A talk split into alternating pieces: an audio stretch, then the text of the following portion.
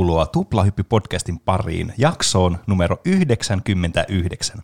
Minä olen juontajanne Pene ja täällä ovat myös muut juontajanne paikalla, eli Juuso Hei kaikki. ja tietysti myös Roope. Heipä hei. Tuplahyppy on meidän viikoittainen podcast, jossa puhutaan peleistä, elokuvista, musiikista ja popkulttuuri-ilmiöistä aina sieltä nostalgisista 80-90-luvun villityksistä tänne nykypäivän uusimpiin ja hoteimpiin puheenaiheisiin. Olipas se jotenkin todella hienosti harjoiteltu. Kuulosti radiolta. Tämä kuulostaa tosi ammattimaiselta. Niin, kyllä. Ei pilata sitä, jatketaan. Ei. Paitsi nyt me vähän ehkä keskeytettiin Niin. Veneen flow, mutta, Mutta- jatka sitä. Me päästettiin, päästiin kuitenkin tähän vanhan kunnon tuplahyppytyyliin heti tässä alussa. Niin. Ja tänäänkin, kuten aina ennenkin, meillä on kaksi aihetta. Toinen on Juuson valitsema ja toinen on Roopen valitsema. Jat, jat, Onni. Katkon jälkeen puhutaan Roopen aiheesta, eli Roopen mahtavimmasta mönjä-elokuvasta, eli Flubberista. Kyllä. Se on, se on mahtavin mönjä elokuva. En keksi oikeastaan muita mönjä elokuvia. Aivan Se- kerta kaikki se mahtavaa. Se oli pienenä hauska elokuva kyllä. Kyllä. Se on aikaansa edellä, kun nykyään kaikki lapset leikki niillä niiden mönjillä. Mm. Ja ennen sitä on kuitenkin Juuson aihe, kun Juuso haluaa puhua pelien parhaimmista tarinoista, tai ainakin Juuson mielestä parhaimmista tarinoista, tai ylipäätänsä pelien tarinoista. No niin. Tämä liittyy nyt siihen, kun mä pääsin sen Last of Us Part 2 läpi. Vihdoin. On siitä jo reilu, reilu viikko. Mutta se kosketti minua ihan uudella tavalla, millä pelit on koskaan koskettanutkaan minua. Oho. Melekosta. Ja mä katsoin netistä niin listaa tätä varten, kun mä mietin, että sitä ei voi spoilata, koska teistä kumpikaan ei ole pelannut sitä. Mm. Mm. Joku siihen liittyvä aihe, että mä otan muita tämmöisiä hyviä tarinapelejä tähän esille ja yritän sille spoilerittomasti tietenkin niin Aivan. puhua, puhutaan näistä niin parhaista. Mä ainakin itse pelaan pelejä tosi paljon tarinan takia. Ja mun kaikki suosikkipelit on just semmoisia, joissa on tosi vahvana se tarina siinä. Mm. Kyllä. Mä oon aika vasta vasta alkanut pelaamaan ehkä tarinavetoisempia pelejä. Niin. Itelläkin on ehkä ollut silleen, että mä silloin joskus aikoinaan pelasin paljon tarinavetoisia pelejä, sitten siirtyi siihen niin multiplayer-maailmaan, että pelasin niin kuin lähtökohtaisesti vain niin online multiplayer-pelejä, ja sitten niin kuin viime aikoina taas uudestaan niin kuin yrittänyt keskittyä aina välillä johonkin niin kuin tarinapohjaisempaan peliin sitten. Niin, ne on vähän, pelit on niin monipuolisia, että Niin. Ne, voi tuommoisen niin lineaarisen kokemuksen niin kuin Last of Us tehdä, ja sitten se vähän niin kuin voi vetää vertoja sille niin kuin elokuville ja sarjoille, ja sille niin kuin Last of Usistakin aiotaan tehdä sarja. Ja sehän nyt voi kuvitella aika hyvin, että minkälainen olisi vaikka Last of Us se part ykkönen niin kuin semmoisena sarjana. Niin, niin, jos on sen pelannut sen pelin. kyllä. Muuten, Varmasti voisi kuvitella. Mm. Niin. Mutta pelit tekee niin paljon monia eri asioita, että peleissä on myös niinku erilaista tarinankerrontaa, mitä ei voi nähdä valkokankaalla tai ruudulla ikinä. Niin, kyllä. Niinku semmoista, että sä itse löydät kaikkia eri asioita ja itse teet niitä asioita ja osallistut siihen tarinaan. niin, ja teet valintoja siihen tarinaan liittyen. Ja... Niin. Elokuvat on vasta viime aikoina tullut siihen mukaan, kun on vaikka se Bandersnatch, jossa tehdään niitä valintoja. Niin. Mutta siinä, siinä nyt taas päästä siitä, mikä edes on enää peli ja mikä on elokuva, Niin. niin. jos molemmissa tehdään valintoja. Bandersnatchista tulee enemmän mieleen vaan ne DVDiden lisämateriaalit, mitä oli siinä levyllä kaksi. Niin. Sitten tähän liittyen laitoin viikon kysymyksen, että mikä on mielestäsi tarinalta paras videopeli. Mä itse asiassa listasin joku 20 peliä, mitkä mun mielestä on hyviä. Mä oon aika varma, että melkein kaikki näistä tuli tässä viikon ky- kysymyksessä. No niin. Niin Mä ajattelin, että tästä on helppo puhua silleen niin kuin näiden viikon kysymysten vastausten kautta. Aivan. Jos Kyllä. haluatte osallistua viikon kysymyksiin, niin niitä on siis Instagramissa ja Twitteristä, josta meidät löytää nimellä Tuplahyppy. Kyllä. Ja viikon kysymyksenä oli siis, mikä on mielestäsi tarinaltaan paras videopeli? L4RZ0 laittaa Kingdom Hearts 1 iski, kun sataa nyrkkiä silloin 10-12 veenä, ja siinä tarinassakin pysyy vielä silloin aika vaivatta kärryillä. Tästä Kingdom Hearts 1 tarinasta on varmasti puhuttu paljon ennenkin. Kyllä. Mm. Koko Kingdom Hearts tämän sarjankin tarinasta ollaan puhuttu. Niin, Niin. Se on varmasti hyvä tarina, jos siitä tajuaa jotain. niin. tässä ykkösessä se oli vielä tosi lineaarinen, semmoinen niinku selkeä se tarina, että mm. sillä oli niinku selkeä tämä Sora päähenkilö ja sillä on tämä oma kasvutarinansa, kuinka se on eka semmoinen lapsi siellä leikkimässä puumiekoilla ja haaveilemassa siitä, että joskus muuttaa pois kotoa ja sitten yhtäkkiä vetää kauhean synkkään maailmaan. Niin. Ja Niin. tietenkin myös Disney-maailmoita ja semmoista. Ja sen pitää pelastaa Kairi sieltä, sieltä lopullisesta linnasta ihan kuin Mario konsanaan. Kyllä. Mm. Niin, ja tästä, tämä ykkösen tarina on niin semmoinen, mikä voi pitää semmoisena yhtenä hyvänä, hyvänä tarinana. Sitten muut Kingdom Hearts-pelit lähtee niin paljon rönsyilemään, että niistä ei edes saa semmoista niinku yhtä tarinaa, että se on sitten se iso möykky, johon Niin. kuuluu ne kaikki pelit, ja ne niin paljon liittyy toisiinsa, että yhdestä niistä tarinasta ei voi niin paljon nauttia. Niin. Mm. Paitsi jos on niinku semmoinen tosi fani, joka on seurannut sitä mm. 15 vuotta. Niin. Mä tykkäsin itse siitä, kun mä pelasin Kingdom Heartsit, niin mä en ollut pelannut näitä ollenkaan, näitä, niinku, niitä spin-off-pelejä. Ja pelasin vaan silleen niinku ykkösen, kakkosen ja sitten sen kolmosen, kun se tuli. Niin mä tykkäsin erityisesti tästä vielä tästä kakkosesta. Se jotenkin jätti tarpeeksi semmoisia niinku aukkoja ja kysymyksiä pelkästään sen pelanneena. Että se jotenkin niinku täyttyi ne aukot silleen loogisesti, että jotain semmoista, jotakin on tapahtunut ja se niinku jotenkin tuntui järkevältä siinä. Mutta sitten kun mennään Niin. kauheeseen yksityiskohtaan näissä, niin se sitten vähän niin kuin syö mun mielestä sitä ihan hirveästi sitä niin kuin tarinan ää, niin kuin nautittavuutta. Niin. Ja myöhemmät pelit on niin myös niinku muuttanut, mitä vanhemmissa Niin. peleissä on vaikka tapahtunut. Sekin. Mm. Ja sitten kun on tullut aikamatkustusta ja kaikkea, että motiivitkin oli ihan erejä, mitä mm. sä luulit silloin alun perin. Kakkonen oli kyllä myös hyvä, mutta siitä on niinku vaikea sanoa, että mikä se pääjuoni ja niinku, jotenkin se alkoi jo rönsyillä niin. vähän liikaa. Se on kyllä ihan totta, että se on hu- huomattavasti niin kuin sekavampi kuin tämä ykkönen. August Onni laittaa The Last of Us 1 tai Horizon Zero Dawn. Tykkään niin paljon molemmista, että en osaa päättää. Itse asiassa tämä Last of Us 1 oli justiinsa, kun katsoin netistä kaikkia semmoisia top-listoja parhaista Niin. niin. tarinapeleistä, niin sehän on aina siellä ykkösenä. Mm. Mm. Mistä se Pene sinun mielestäsi johtuu? No siis tietysti niin kuin, t- tärkeintähän tämmöisessä tarinassa on, että ne hahmot on semmoisia, mitkä niin kuin kantaa sitä tarinaa. Ja sitten se, että se tarina tuntuu semmoiselta, että nämä hahmot tekee järkeviä ja loogisia niin kuin päätöksiä, ja se etenee silleen niin kuin, se etenee niin kuin niiden hahmojen toimesta se tarina eteenpäin, eikä että aina tulee joku ulkopuolinen, joka aina tavallaan ohjaa sitä juonta eteenpäin, tiedättekö? Mm. Mm. Et, et se tuntuu semmoiselta, niin kuin, semmoiselta samaistuttavammalta silloin, kun nämä hahmot on niin kuin keskiössä siinä. Ja tietysti nämä hahmothan oli aivan loistavasti kirjoitettuja, ja tämä on niin kuin tosi tämmöinen, tämmöinen, tämä draaman kaari tässä on tässä pelissä todella hieno ja hyvä. Että tämä on just tämmöinen tosi elokuvallinen, tämä koko niin kuin juonen kaari sitten. Niin en yhtään ihmettele, että tämä niin kuin on sitten niin suosittu niin kuin tarinan puolesta. Niin. Tämä on vielä silleen tosi yksinkertaisen tuommoisen premiiksen ympärille tehty, Niin, kyllä. että semmoinen mies, joka joutuu suojelemaan tämmöistä tyttöä sen koko zombien valtaaman maailman läpi. Mm, jep. Ja sitten kaikille pelaajille yllätyksenä tulee sitten, kuinka paljon ne oppii tykkäämään näistä hahmoista. Mm, Mm. niin kyllä. Mm. Kuinka paljon se koskettaa. Vai Täysin samaa mieltä. miksi et sä pelaa tätä? Ehkä on pitäisi pelata se joskus. Joku Elias laittaa, me kaikki Uncharted-pelien tarinat on kyllä hyviä, vai mitä Prope osaa tästäkin sanoa? Joo, ne on hyviä. Mä yritin miettiä, että mitä tarinapelejä mä oon pelannut. Niin, nehän on kyllä tarinapelejä ja mä tykkäsin mm. niistä kovasti. Niin. En Ne- tiedä, mikä olisi paras tarina niissä. Se on semmoinen kokonainen tarina ehkä. Niin. Tosi paljon matkii Indiana Jonesia. Niin. Niin. Se on paljon kevyempää, semmoista mukavaa toimintaa. Mm. Niin. Ja näissä Nau- Naughty Dogin peleissä kans, näissä tarinapohjaisissa peleissä, niin on kans se, että nämä on todella, todella niin kuin elokuvamaisia.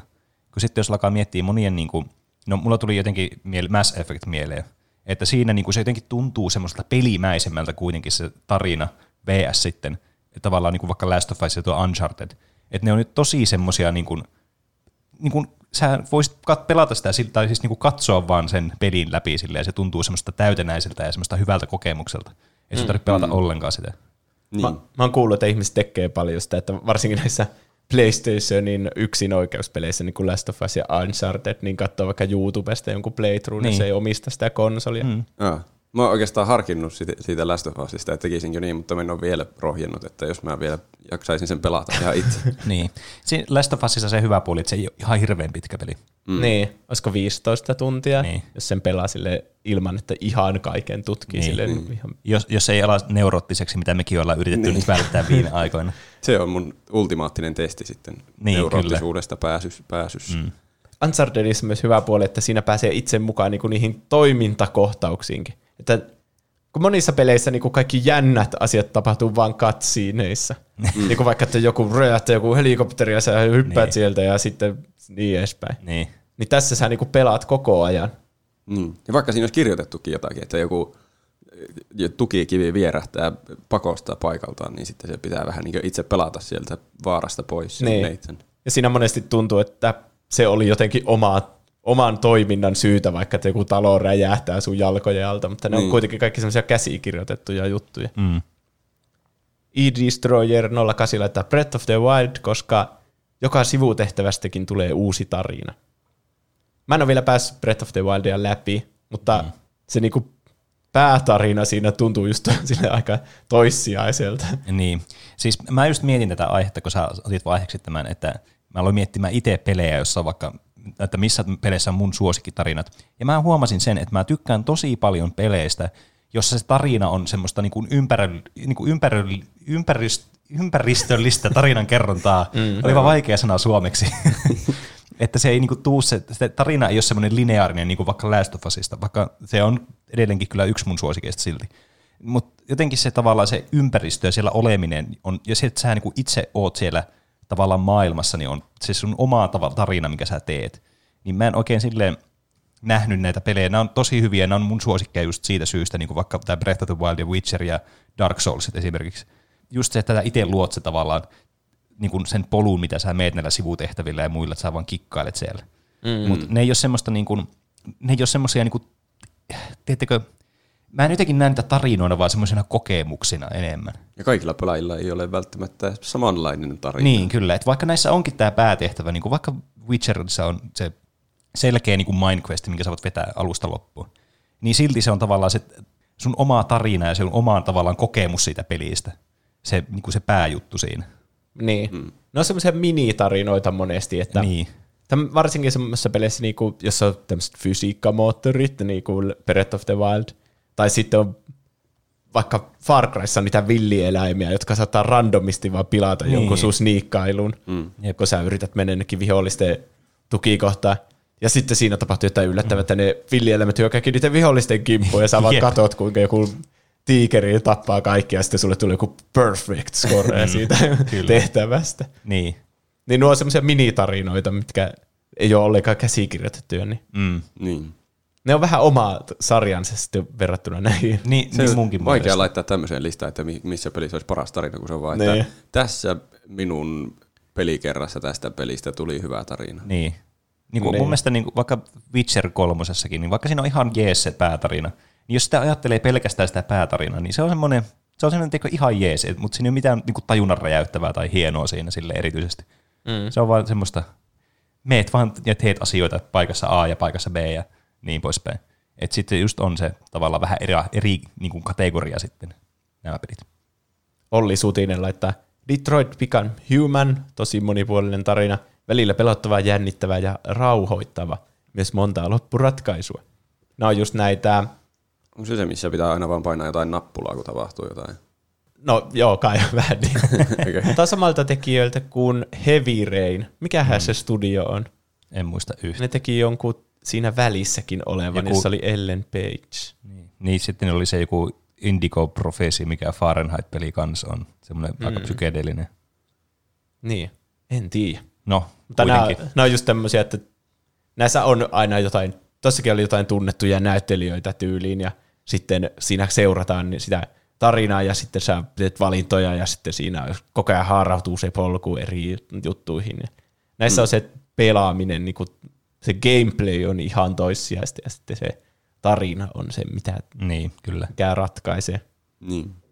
Mä en ö, hirveästi monesti välitä tämmöisistä mm. peleistä, missä, missä lähtee haarautumaan se tarina. Kun aina tuntuu, että pelissä, jossa on mon, niin vaihtoehtoja tälle, niin tuntuu, että joku on se, niin kuin, minkä ne on suunnitellut. Semmoinen niin, Niin, niin kuin niin. obvious reitti, mikä sun pitää niin, mennä. Kyllä. Ja sitten jollain neljännellä pelikerralla koittaa jotain omituisempia valintoja ja sitten Niin. ehkä pääsee Niin. johonkin erilaiseen lopputulokseen. Itsellä kanssa näissä peleissä on vähän se, että mulle se gameplay on niin tärkeässä osassa. Että sitten tavallaan mä melkein siinä vaiheessa, en, mä en tykkää pelata näitä sen takia, koska niin mä melkein siinä vaiheessa vaan katsoisin mieluummin elokuvaa, kun pelaisin näitä. Hmm. Mä ymmärrän kyllä, että miksi, mikä näissä niinku kiehtoo ja mikä näissä on niinku hyvää, just se, että sä voit itse tehdä asioita ja tehdä niitä valintoja ja se etenee se juoni sen mukaan. Mm. Mutta mä itse vaadin sitä gameplaytä enemmän. Niin.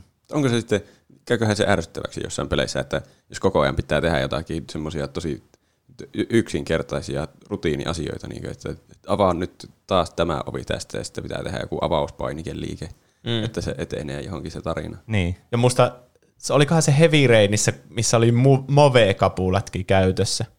Ai. Tai ainakin siitä oli ehkä semmoinen niinku versio tai jotenkin pysty käyttämään niitä. Niitä sä fyysisestikin vielä niinku jotain, että käy suihkussa, niin sä heilutat niitä sun päässä, että sä laitat shampoota ja kaikkea Ai. semmoista. Että siinä on enemmän immersiota sitten siihen tarinaan tai jotain. Kun sä itse laitoit sen shampoon sun päähän. ja Sä, sillä- sä voit valita sen tekniikan, millä sä laitat sen Pitää shampoon. ensin heilutella toista kapulaa, niin sitä shampoo pulloa, että Niin. saa shampoon käteen. Niin, ja sit se on tyhjä ja sit pitäisi ostaa uusi, mutta ei ole uutta. Niin. Alpeni laittaa. Omasta mielestä Infamous Second Sonin tarina oli aika mukaansa tempaava ja toi mukaan myös päähenkilön epävarmuutta omaa kuvastaan. Infamous-peleissä on hyvä tarina ykkössä ja kakkossa. Tuo Second Son on ehkä se kaikista unohdettavin mun mielestä. Mutta siinä on semmoinen justiinsa, että siinä kun Pleikka 4 ohjaimessahan tuli ekkaa kertaa Pleikka-ohjaimista kaiutin, Niin. ja se vähän parempi joku liiketunnisti juttu, mm. niin siinä oli semmoinen, että ravistaa sitä ohjainta ja sitten käyttää sitä semmoinen spraymaalina ja sitten siitä ohjaimesta kuuluu semmoinen tsh, ai. ja sillä pystyy tehdä graffiteja sillä tavalla.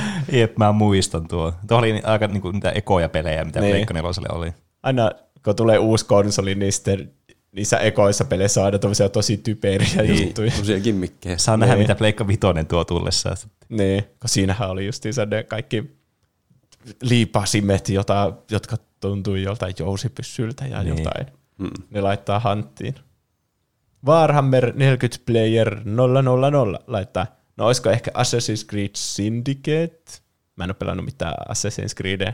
Niissä on varmaan semmoinen Kingdom Hearts-mainen tarina, että pitää pelata kaikkia sille. Niin, siis Liittyyköhän ne kovasti toisiinsa kaikki? No. Se on joku outo tulevaisuusjuttu ja aikamatkustusta Niin. ja semmoista. Niin, siis se, sehän just, että tavallaan se oli silloin aikanaan näiden ekojen Assassin's Creedien aikaa semmoinen siisti, että oi, tässä on tällainen systeemi, että tässä on niinku tämä tulevaisuus tai se, nykyisyys ja sitten tämä menneisyys, mihin ne menee. Mm. Mm. Ja t- siis niinku, sitten se lähti vähän tangentille se koko homma ja yleisesti ihmiset niinku, mun käsityksen mukaan, ainakin mun mielipiteestä, niin ne on sitten tavallaan vähän menettänyt arvoa sitten ne just, että näissä on tämä nykypäivä, nykyhetki sitten mukana, kun se vaan vähän niin kuin syö mun mielestä koko näiden niin kuin pelien siltä pääpointilta, mikä on nimenomaan sitten se aika ja paikka, missä sä oot sitten tämmöinen salamurhaaja. Niin.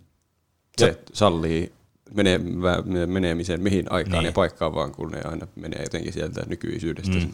Ja näissä on niin, niin hirveä potentiaali kans niin kiinnostaville tarinoille kans ja niin historiallisille henkilöille, ja varsinkin kun nämä paikat on niin semmoisia todenmukaisia, minkälaisia ne on oikeasti ollut vaikka aikana.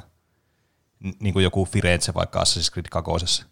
Mm. Niin, ai että niin kuin siis todella hyviä nämä niin kuin, niin kuin lähtökohtaisesti, mutta sitten nämä tarinat mun mielestä niin kuin, suorastaan niin kuin tuhoutuu vaan siitä, että näissä on näitä, mä, mä en tiedä niin kuin, nykypeleistä, että onko se niin, kuin niin prominantti osa enää näissä, tämä nykyhetki sitten. Mm. Mutta mä muistan ainakin silloin aikanaan, niin se meni kyllä semmoisen Kingdom Heartsitiksi, että huhu. Niin, ehkä on vaikea niinku myydä ja markkinoida joku peli, että se sijoittuu johonkin Ranskan vallankumoukseen. Hei lapset, kaikki mukaan, ottakaa musketit käteen. niin. niin. niin. niin, niin. Ehkä se ei myy niin hyvin, kun että on tämmöinen niinku siisti tulevaisuuskorporaatio, jotka lähettää jotain agentteja menneisyyteen tai jotain. Mm. Hyvä, kun ei, en tiedä yhtään niistä. Olen pelastunut yhtään Assassin's Creed. Mä oon sitä Odysseytä pelannut vähän matkaa, mutta en kovin paljon. Mun mielestä niissä uusissa peleissä paras puoli on semmoinen historiapuoli, missä voi käydä semmoisessa vähän niin kuin historiatuurilla kaikissa paikoissa. Äh, jaa. Semmoinen, että missä ne kertoo jotenkin jonkun paikan historiasta ja sitten sä näet sen paikan silleen niin kuin ihan siellä. Sä voit pelata sillä hahmolla siellä kikkailla menemään. Ja ne on mun mielestä siisteimpiä asioita näissä nykypeleissä.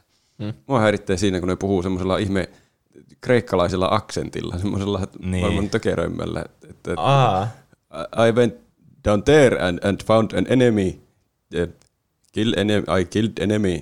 ai ne, niin ne puhuu englantia Niin. kaikki. Niin. Että miksei puhu vaan jotakin, mitä siellä puhuttiin normaalisti, ja sitten jotkut tekstit tai sitten puhua normaalia englantia. Niin. Ja Totta.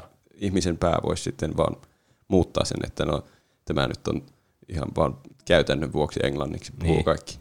Kyllä tämmöinen läntinen kulttuuri on aika tämmöistä jenkkisentristä kuitenkin, että pitää olla englanniksi kaikki. Mm. Mikä on vähän harmi. Olisi siisti, jos ne olisi silleen, niin kuin, että olisi vain subtitlet sit siinä ja pelaisi sillä oikealla kielellä. Jen- jenkit on varmaan tottunut siitä, että kaikki puhuu englantia, koska tiedätkö, ne ei opettele mitään muita kieliä, vaan kaikki puhuu niille aina englantia. Niin sitten ne varmaan luulee, että kun joku, joku suomalainen menee vaikka Amerikkaan ja sitten puhuu ralli englantia, ne varmaan ajattelee, että ne puhuu Suomessa tuolla tavalla toisillensa. Tuolta kuulostaa suomen kieli. niin. Joonas Brothers laittaa, klassikko Day of the Tentacle on huikea tarina menneisyyden ja tulevaisuuden välillä. Siitä ja muista naksutteluseikkailuista saisi aiheen. Mm, siitä on toivottu. Äh, niin, tämä on mulla iso semmoinen sokea kohta mun pelaamisessa. Nämä justis nämä seikkailupelit. Niin. Näistä saisi muuten, to, siis nämä on tosi jotenkin niinku kiehtovia nämä, nämä niinku ratkaisuarvotukset näissä ja nämä juonet ja tämmöiset. Nämä on semmoisia tosi kivoja pelejä pelata semmoisella porukalla ekkaa kertaa jotakin. No pelataan. Voidaan joskus pelata. Mä, mä oon joskus tätä niin naputellut tätä Day of the Tentacle, sitä on kyllä, niinku, en kyllä paljoakaan, mutta tämä oli muistaakseni aika hauska ja hupsupeli. Että oli niinku visuaalisesti tosi kiinnostava jollekin lapselle. Ja tietysti silleen niinku nostalgiaperinöitsijälle kanssa. Ja tietenkin huumori on näissä monesti aika vahvana näissä tämmöisissä peleissä. Onko nämä kaikki klassikot niitä sen jonkun saman Lucas Artsin tekemiä? Eh. Mä, mä en ole ihan varma, että onko kaikki. Tuskin kaikki, mutta ainakin niinku tämmöiset isot monet on niinku LucasArtsin. Secret of Monkey Island. Ehkä. Onnil 03 laittaa Assassin's Creed 4 Black Flag. Se on se, missä on merirosoja, sen mm. minä tiedän. Mm. Professori Sepi laittaa Firewatch. Walking Simulator joo, ja lyhyt 4-6 tuntia, mutta ääninäyttely on huippuluokka ja käsikirjoittajana muun muassa Walking Dead-pelin käsikirjoittaja. Ja peli on todella immersoivaa ja saa vahvasti kiintymään hahmoihin sekä hiukan karvatkin pystyyn. Lyhyesti kerrottuna otit kesätyön metsää tulivahtina Yellowstonein kansallispuistossa, jossa tapahtuu epätavallisia asioita, joita selvittelet radiopuhelimen välityksellä kollegan kanssa, joka on 10 kilometrien päässä 5 kautta 5. Mä oon itse asiassa pelannut Firewatchin. Mä en ole pelannut tätä, mutta mä oon katsonut tästä semmoisen toisen pelaaman. Miksi et sä vaan itse pelaa, jos neljä tuntia menee tähän?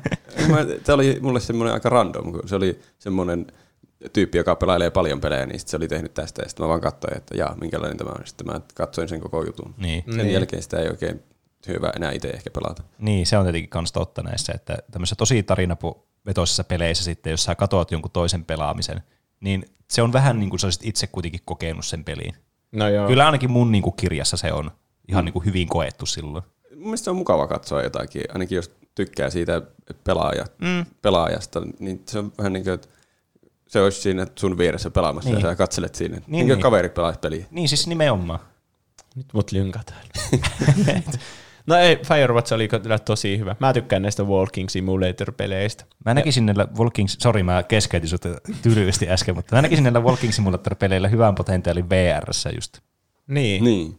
Siellä enemmän tulee vielä se olo, että on itse siinä. Niin. Ja jos VR-peleissä ei ole pakko niin kuin koko ajan olla se mitään toimintaa hirveänä siinä ympärillä, koska VR on siistiä niin kuin vaikka sulla olisi vain joku taskulamppu ja Nimenomaan. ainut ominaisuus, että sä laitat sitä päälle ja pois, niin sekin Niin. niin. tuntuu tosi siistiltä Ja, VR. put, ja putsle-pelit on, on kans paljon niinku kiinnostavampia siinä, kun sä itse oot siellä. Niin, niin. Siinä olisi kyllä. Jos siinä voisi vielä liikkua jotenkin sillain tosi itse kävellä, ettei tule huono olo. Niin, mitä jos sä menisit itse sinne metsäpalovartijaksi? Niinpä. Miska Ellis laittaa Witcher 3, jo- joka on just se, että siellä on niitä sivutehtäviä, Niin. jotka on hyviä tarinoita. Sitä päätarinaa mä en ole ainakaan päässyt vielä läpi. No. Mä oon, ja mä voin sanoa, että Se on yksi parhaista. Niin. Se on tosi hyvä tarina. Tai siis mä äsken sanoin tuossa aikaisemmin, että semmoinen ihan ok tarina. mutta, mutta nyt kun me verrataan tiettikö parhaimpia tarinoita, niin ei se ole mun mielestä parhaimpien tarinoiden joukossa. Mutta siitä huolimatta hyvää niin kuin vakuumissa. Mutta just näissä peleissä tärkein on se koko niin kuin se kokemus, mikä sulla on. Taatelipuulla, että Far Cry 3, koska paras pahis koskaan, tarina muutenkin vähän mystinen ja todella mielenkiintoinen. Se oli justiinsa se, missä semmoinen normijamppa Jason Far Cry menee semmoiselle saarelle, jossa on semmoinen joku huumeiden sisällissota menossa ja sitten se itsekin osallistuu siihen ja se on semmoista, se ei ole kovin synkkä, se on semmoinen iloinen, että räiskitään menemään semmoisella trooppisella saarella. Kuulostaa Iloinen iloiselta. huumeräiskintätarina. No mutta tiedättekö, tuon voi tehdä joko semmoisena Last of Usina, että murhaaminen on joku pahin asia ikinä ja No joo. kaikkea sitten se katuu jokaista Niin, ampumista, mutta jep. Far Cry 3 on kyllä semmoinen niinku toiminta, semmoinen B-luokan toiminta, että kattokaa, brrr, tästä saatte pahikset, eikä se paljon mieti sitä ampumista. Niin, jep. Ainakaan niiden pari ekan tapon jälkeen. Jonssonic laittaa koko Telltale The Walking Dead-sarja. Peli sijoittuu zombiapokalypsin keskelle, jossa käydään kaikenlaisia juoni, kiemuroita ja ihmissuhteita läpi. Peli on hyvin tunnelmallinen, ankea ja surullinen.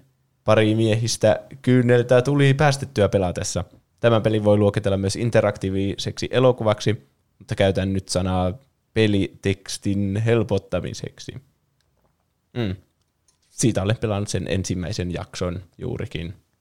Mm. Se on niin kuin Walking Dead, se, se sarja. Mutta siinä voi itse tehdä valintoja, kuka kuolee ja kuka elää. Mm. Ja Mä oon nähnyt siitä jotakin videoa yllättäen. Sä oot En kattonut oo- kuitenkin en koko playthrough. Siitä en ole katsonut mitään playthrough, Niin. mutta nähnyt jotain videota kyllä. Niin. Nämä soveltuu tietysti hel- hyvin tämmöiseen niin formaattiin, että katsoo, kun toinen pelaa. Yksi, mitä mä tämmössä, tämmöisien kysymysten äärellä mietin, että mi, tarviiko tämän tarinan olla peli? Niin. Niin kuin mitä se tuo lisää? Jos sulla on joku hyvä tarina mielessä ja sä mietit, että teenkö mä tästä elokuvan vai pelin vai TV-sarjan, niin mikä tekee jostakin semmoisen, että tämä pitää olla juuri peli? Pitääkö sen hyötyä jotenkin siitä, että se pelaaja siellä itse tuntee seikkailevansa? niin. Tietenkin jos tai miet- tehdä jotakin valintoja. Mm. Jos ei val- valita niin kuin sitä vaihtoehtoa tässä, että yksi ihminen voi tehdä peliä helpommin kuin vaikka elokuvan, niin, niin, No joo. niin ehkä se just, että sä haluat itse, niin kuin, sä haluat, että sillä pelaajalla on niin kuin valtaa siinä ja se voi tehdä asioita ja se voi nimenomaan tehdä näitä valintoja, että sä, niin kuin, sä niin kuin yrität olla, se pelaaja on niin kuin siinä itse niin kuin pelissä tai siinä niin kuin tarinassa mukana, että sä oot se henkilö, eikä niinkään, että sä katot vaan sitä toista henkilöä, joka tekee niitä valintoja. Mm. Että vaikka kun katsoo The Walking Dead-sarjaa, niin voi tuntea semmoista, että voi ei, kumpihan noista hahmoista kuolee, kumman se pelastaa. Mutta sä et, peli niin kuin laittaa sut tekemään vaikka sen valinnan, että kummasta hahmosta sä tykkäät, ja sitten se näyttää sen kompleksisuuden, että välitätkö sä vaikka tuo on ollut mulle tosi mukavaa, mutta tuolla toisella on niin paljon kokemusta, että se auttaa meitä selviytymään niin. ja kaikkea semmoista. Niin. niin sitten kun sut laitetaan siihen saappaisiin, niin se on ihan semmoinen tunne, mitä se, tämä vaikka elokuva tai sarja ei voi sulle antaa, että sä itse joudut sen päättämään. Niin. Mm. Mutta toisaalta niin kuin vaikka Last of Usit on semmoisia lineaarisia tarinoita, jossa ei tehdä valintoja, mutta silti siinä se peli tuo jotain, että vaikka niin kuin sä tiedät, että sun pitää tehdä joku asia, niin tai niin kuin silleen, vaikka se olisi lineaarinen, että kaikki pelaajat tekee tuon asian, mutta se, että sä teet sen, niin jotenkin tekee siitä, niin mä en halua nyt mitään spoileria, niin kuin mitään konkreettista Niin. esimerkkiä Mulla antaa. rupesi mielikuvitus jo laukkaamaan, että mitä siellä pitää tehdä. Mutta niin kuin, nyt puhutaan yleisesti koko Last of Us-sarjasta eikä mistään tietystä asiasta, mutta jos vaikka joku hahmo pitää tappaa, ja kaikki pelaajat joutuu tappamaan sen, että jatkaa tarinassa eteenpäin vaikka, Mm. niin kyllä se jotenkin tekee siitä vaikuttavampaa, että sun pitää olla niin kuin se, joka painaa sitä liipasinta, Niin. Niin. vaikka niin kuin kaikki pelaajat sitä joutuu painamaan. Derekari laittaa eka Bioshock, vaikka ihan viimeisimmät metrit oli vähän pettymys ja me, etenkin viimeinen bossi, niin siihen asti olin kyllä ihan täpinöissäni pelin maailmasta ja tarinasta. Se big plot twist, TM, iski kanssa ainakin itteen ihan täydellä voimalla ja muistaakseni piti ihan laittaa peliohjaaja hetkeksi alas ja kirjata ajatukset sen jälkeen. Mm. Bioshockista on vaikea puhua, koska se, just se, se tarinassa on se iso spoileri. Niin jo. Mikä Mutta- spoilatko sitä, mulla on vielä pelaamatta. Joo, ei. mutta sille siitä spoilerista huolimatta se tarina on tosi hyvä, Niin kun se jo. on semmoinen ihan mysteerin verhoama, että tämä päähenkilö laitetaan menemään semmoiseen vedenalaiseen kaupunkiin, jossa on jonkinlaiset meihmit ollut meneillä. Se on niinku semmoinen utopia, josta on tullut yhtäkkiä dystopia, ja sitten sä siellä katselet eri mm. paikkoja, ja sä voit kuvitella, että okei, tämä on ollut nyt joku tämmöinen elokuvateatteri, mutta nyt siellä kaikki on ihan seonneita, ja Jep. Mm.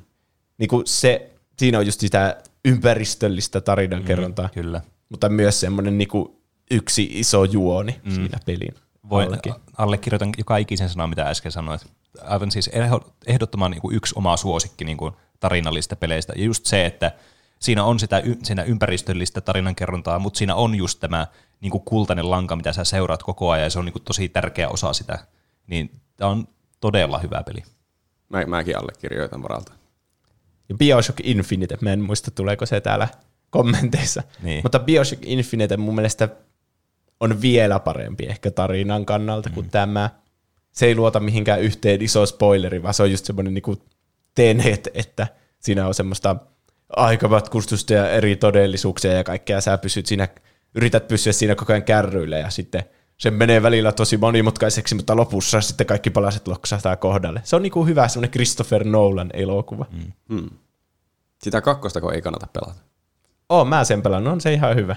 Mutta, mutta se ei ole yhtä hyvä kuin ne kaksi muuta. no, Se- niin. se eka ja sitten Infinite on saman tämän ohjaajan, eli Ken Levine, joka on semmoinen niinku Hideo Kojiman tasolla oleva tämmöinen niinku pelialan nero. Okei. Okay. Ja sitten se keskimmäinen on vaan niinku hyvä peli, jonka jotkut randomit on tehnyt. Tai siis onhan sekin joku tosi taitava tämmöinen studio. Niin. Mutta niinku Bioshock ja Bioshock Infinite on semmoisia niinku syystäkin semmoisia, niinku, mitkä kaikki nostaa silleen ylemmälle tasolle niinku peleistä, että Niin. niissä on jotain niinku eriä. Mm. Entä jos haluaa pelata sen Infinite, niin pitääkö pelata kakkonen? Ei. Ei. Okei. Okay. Ja Infiniten voi pelata myös ennen sitä ekaa Bioshockia. Mm. Ai, okei. Okay. koska se periaatteessa se tapahtuu muistaakseni 20-luvulla, ja se Bioshock, eka Bioshock tapahtui joskus 50-luvulla, Mm. 60-luvulla. Niin. Mut, Ja niin ne on aika irrallisia myös. niin. E- Mut niinku, ehdoton niinku, tämmöinen niin tuplahyppy-suositus sieltä. Kyllä, on. siellä, siellä ne mulla pleikkarilla odottelee, että mä painaisin siitä käynnistä nappulasta. No niin, paina sitä kenessä. ja 99 laittaa tavallaan Overwatch, mutta siinä ei ole kauheammin tarinaa. Mm, mä en ole pelannut Overwatchia, mutta sehän on tämmöinen multiplayer, ammutaan kaikkea, ja ne niin. hahmot on lähinnä vaan sitä varten, että ne on eri semmoisia No niin kuin jotain supersankareita, joilla on hienot supersankarimaiset designit, jotka kuvastaa niiden kykyjä ja kaikkea semmoista. niin. Mutta mm. onko ne niillä, onko On, ne, onko niilläkin kaikilla niin joku oma lore? Joo. Se, eli Niin. siis, tämä on just niinku, kans mun mielestä erillinen kategoria tässä, koska tähän niinku ei ole tarinankerronnallinen peli. Mutta tässä on just tämä taustatarina olemassa ja tämmöistä, niinku, neillä on niinku, että just näitä omia niinku, menneisyyksiä sitten että mitä ne on tehnyt ja minkälaisia nämä hahmot on. Ja sitten näissä on näitä, tietenkin näitä eventtejä, mitä on tehty, että niissä on tämmöisiä tarinan eh, niinku, kerronnallisia elementtejä mukana ripoteltuna sinne. Niin nämä tämmöiset niinku, pelit, jossa niinku, se fokusi on siinä gameplayssä, mutta sitten sinne ripotellaan jotain tuommoista lorea mukaan, niin kuin just vaikka Overwatch tai joku League of Legends tai joku muu vastaava, niin kyllä niissäkin niin kuin on selkeästi niin kuin sellainen audienssi, joka niin kuin pitää näitä sitten huomattavasti kiinnostavimpana just sen takia, että kun tässä pitää niin kuin, tässä on niin paljon, mitä mennä tavallaan syvemmälle tässä tarinassa sitten ja semmoista, että se ei vaan niin kuin tuu sulle semmoisena liukuhihnalla sitten. mm. niin näistä aina tehdään niitä, Eikö, tuleeko ne YouTuben tyyliin ne uudet hahmojulkaisut ja sitten ne on semmoisia omia vähän niin kuin lyhyitä elokuvia. Niin, joo, tai niin, ain- ainakin jollakin tuolla formaatilla nämä yleensä aina toimit, niissä on jotain tämmöistä niin kuin sinemaattista niin kuin mukana, joka toimii sitten tavallaan siinä, että se tietenkin mainostaa tätä asiaa, mitä se haluaa mainostaa, plus sitten toimii tämmöisenä niin lore-juttuna tai tämmöisenä niin kuin lyhyt pätkänä sitten. Lehteinen laittaa, sanoisin kyllä Outer Wilds, ei kun Uncharted. Ei kyllä se on Outer Wilds. Tunnelmaltaan aivan käsittämättömän hieno, kuin oikeasti tutkimusmatkaajalla, ö, o- joka huomaa jokaisen päivän olevan yllätyksiä täynnä ja se kantaa loppuun asti. Hieman ehkäpä unenomainen, kuin Mr. Nolan olisi antanut pelille taikakosketuksen. sanoinko Outer Wilds, taisin sanoa sen 22 minuuttia sitten erikoista. Ja niin, tämä on tämä peli, mitä mäkin olen hehkuttanut tässä podcastissa aikaisemmin tuossa kesäaikana. Niin. Joo, mä taidan muistaa sen hehkutuksen. Jonka ju- just tajusin, että mä en ole muuten vieläkään päässyt pelaamaan tätä, kun mulla on ollut niin kiire. Jaa. Ja mä haluan jotenkin nauttia tästä hetkestä niin kuin täysin siemauksin. Ehkä se pitäisi vaan pistää siihen Steamiin vaan ja panna sitä play-nappulaa. Niin onko semmoinen, jos haluaa kokea jonkun peli, odottaa jotain peliä, niin sitten sillä jos on hirveänä kaikkia hommaa, niin onko se ikävä sitten alkaa, että no jos mä tässä välissä äkkiä vähän sen ehdin pelata sitä, Niin. niin, viekö se siltä kokemukselta jotakin? Just tommonen ikuisuuskysymys. Kai se riippuu vaan niin kuin pelaajasta. Niin. Sitten kuitenkin kun rupeaa pelaamaan yleensä, vaikka se olisikin sillä että no, nyt tässä ehtii hetki, niin sitten se on kuitenkin mukavaa pelata. Niin, ja sitten mäkin olen huomannut, että mä jotakin pelejä on pelannut sille, että siinä on ollut joku puoli vuotta, vuosi taukoa, että mä pelaan. Ja sitten on joku tarinapohjainen peli. Ja sitten siinä on ihan kärryillä taas, kun sitä pelaa. Niin. Että en mä niinku... et Kuin se pitäisi- pyörää ajaisi. Niin, kyllä. Et en mä tiedä, ei sen pitäisi olla semmoinen, mutta jotenkin se vaan tuntuu semmoista mental blogilta sitten. Mm. Lollipepallolla, että Arkham-peleissä oli mahtava tarina. Niin nämä on niitä Batman, Rocksteadin Batman-pelejä, mm. jotka Rocksteady nyt julkaisi traileri siitä Kill the Justice League-pelistä, joka on niiden sitten tuleva. Ehkä joskus parin vuoden päästä taisi olla. Mutta ne teki trilogian näitä Arkham-pelejä. Kyllä. Kertoo Batmanista sen kultavuosina. Tässä ei kerrota mitään Batmanin syntytarinaa. Tämä menee suoraan asiaan, että Batman on Batman ja Niin. niin. sitten sillä on kaarti niitä kaikkia vihollisia, jotka se niinku ennestään jo tuntee, että on Riddler ja Joker ja jäämies, mikä se on, Mr. Freeze. ja ne aiheuttaa meihemiä. Niin. Ja mä tykkään näistä myös tarinan kannalta tosi paljon. Mm. Se on harmi, että kaikki Batman-elokuvat jotenkin haluaa olla semmoisia grounded in reality-tyyppisiä. Niin. Kyllä. Ja, koska Batmanissa, Batmanilla on niin paljon tosi hyviä semmoisia, tommosia, jotka menee yliluonnollisuuksiin nuo viholliset, mutta niinku, se on tosi hauska nähdä, kun tämä niinku Batman, Bruce Wayne, normaali ihminen yrittää niitä ratkaista sen näillä gadgeteilla ja Mm. kaikkea. Niin. Niin. Mä toivon, että niissä uusissa Batman-elokuvissa, jossa on Robert Pattinson, niin voisi mennä vähän näihin Arkham-pelien alueelle. Mm. Mm. Nämähän on kuitenkin tämmöisiä niin kuin supersankaripelien tämmöisiä niin kuin kultaa. Voisi sanoa, että timanttia. Nämä on niin kuin ehkä parhaita supersankaripelejä, mitä niin kuin on edes. Tietenkin sitä Spider-Man-peli on kanssa ollut tosi tykätty, Mm. mikä tuli silloin joku vuosi takaperin tyyli. Niin. Laittaa sut tuntemaan niin kuin sä oisit se Batman. Jep. Rasse huutaa laittaa FF7 Crisis Core. Tarina oli yhtä tunteiden vuoristorataa, Nuff said.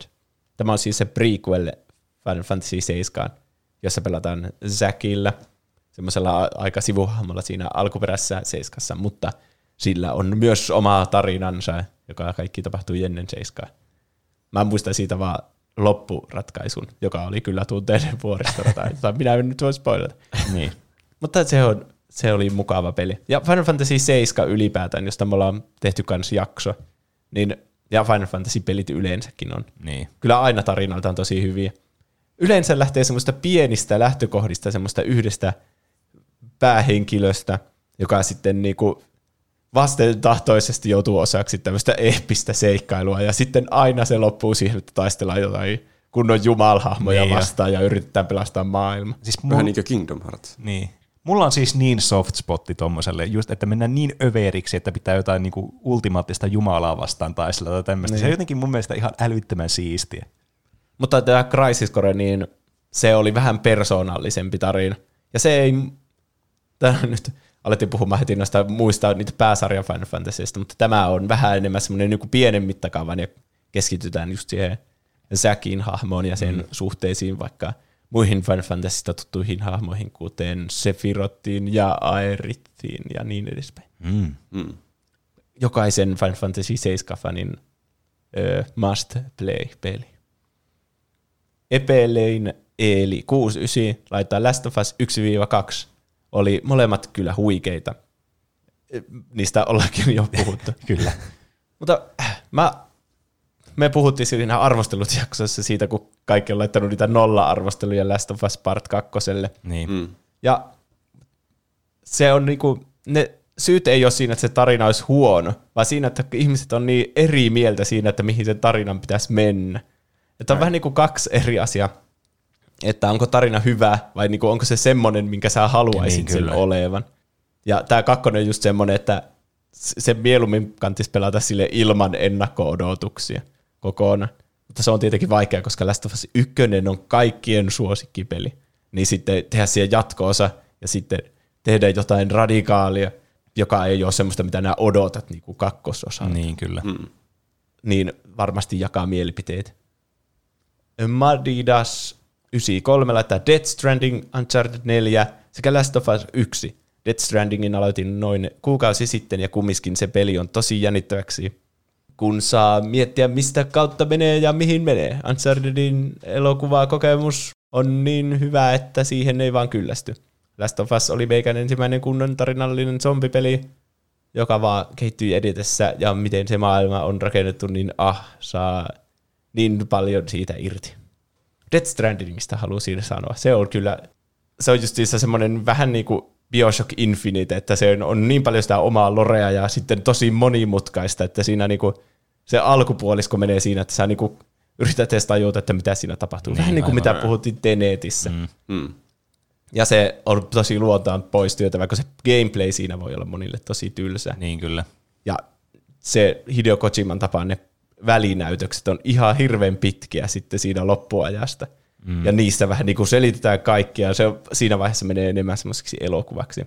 Mutta se ei haittaa, koska siinä on niin hyviä näyttelijöitä sitten, ja Matt Mikkelsen ja Norman Reedus ja kaikki Niin, suosikit. Niin siinä on hyvä tarina myös. A.N. Kerjas laittaa Life is Strange 1 ja sen Before the Storm esiosa. Hahmoja tulee oikeasti ikävä, kun tarina päättyy. Se on tämmöinen jaksotainen, justiinsa paljon valintoja ja semmoinen niin seikkailupeli. Mä oon puhunut tästä siinä suositukset jaksossa, vissiin mm. siinä kesäloman suosituksissa. Joo. Joo. Aikamatkustusta ja ö, lukiolaiselämää. En ole pelannut tuota Before the Storm esiosaa. Siinä oli jotain outoa, että siinä oli eri ääninäyttelijät, niin sitten mä olin silleen, että ei tätä lasketa. Jotenkin kummallista. niin. Mä pelasin tuosta sen, sen jonkun ihan ensimmäisen osan vaan. Mutta en ole jatkanut vielä sitä. Se oli kyllä kiinnostava vähintäänkin se ensimmäinen. Ja, Mm. että pitäisi varmaan ostaa ne loput.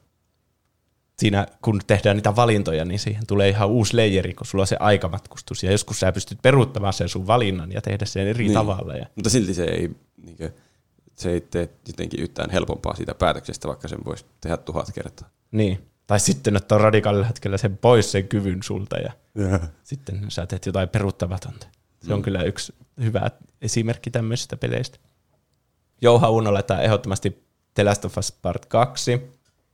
Eino Kingdom Hearts Fan 358 laittaa Bird by Sleep. Sekin on Kingdom Hearts-peli, joka toimii aika hyvin omanansa, omana kokonaisuutenansa tarinan kannalta, kun se on prequeli. Siihen aikaan se oli niinku, tapahtui ensimmäisenä. Onkohan se kymmenen vuotta ennen Kingdom Hearts 1 tapahtumia.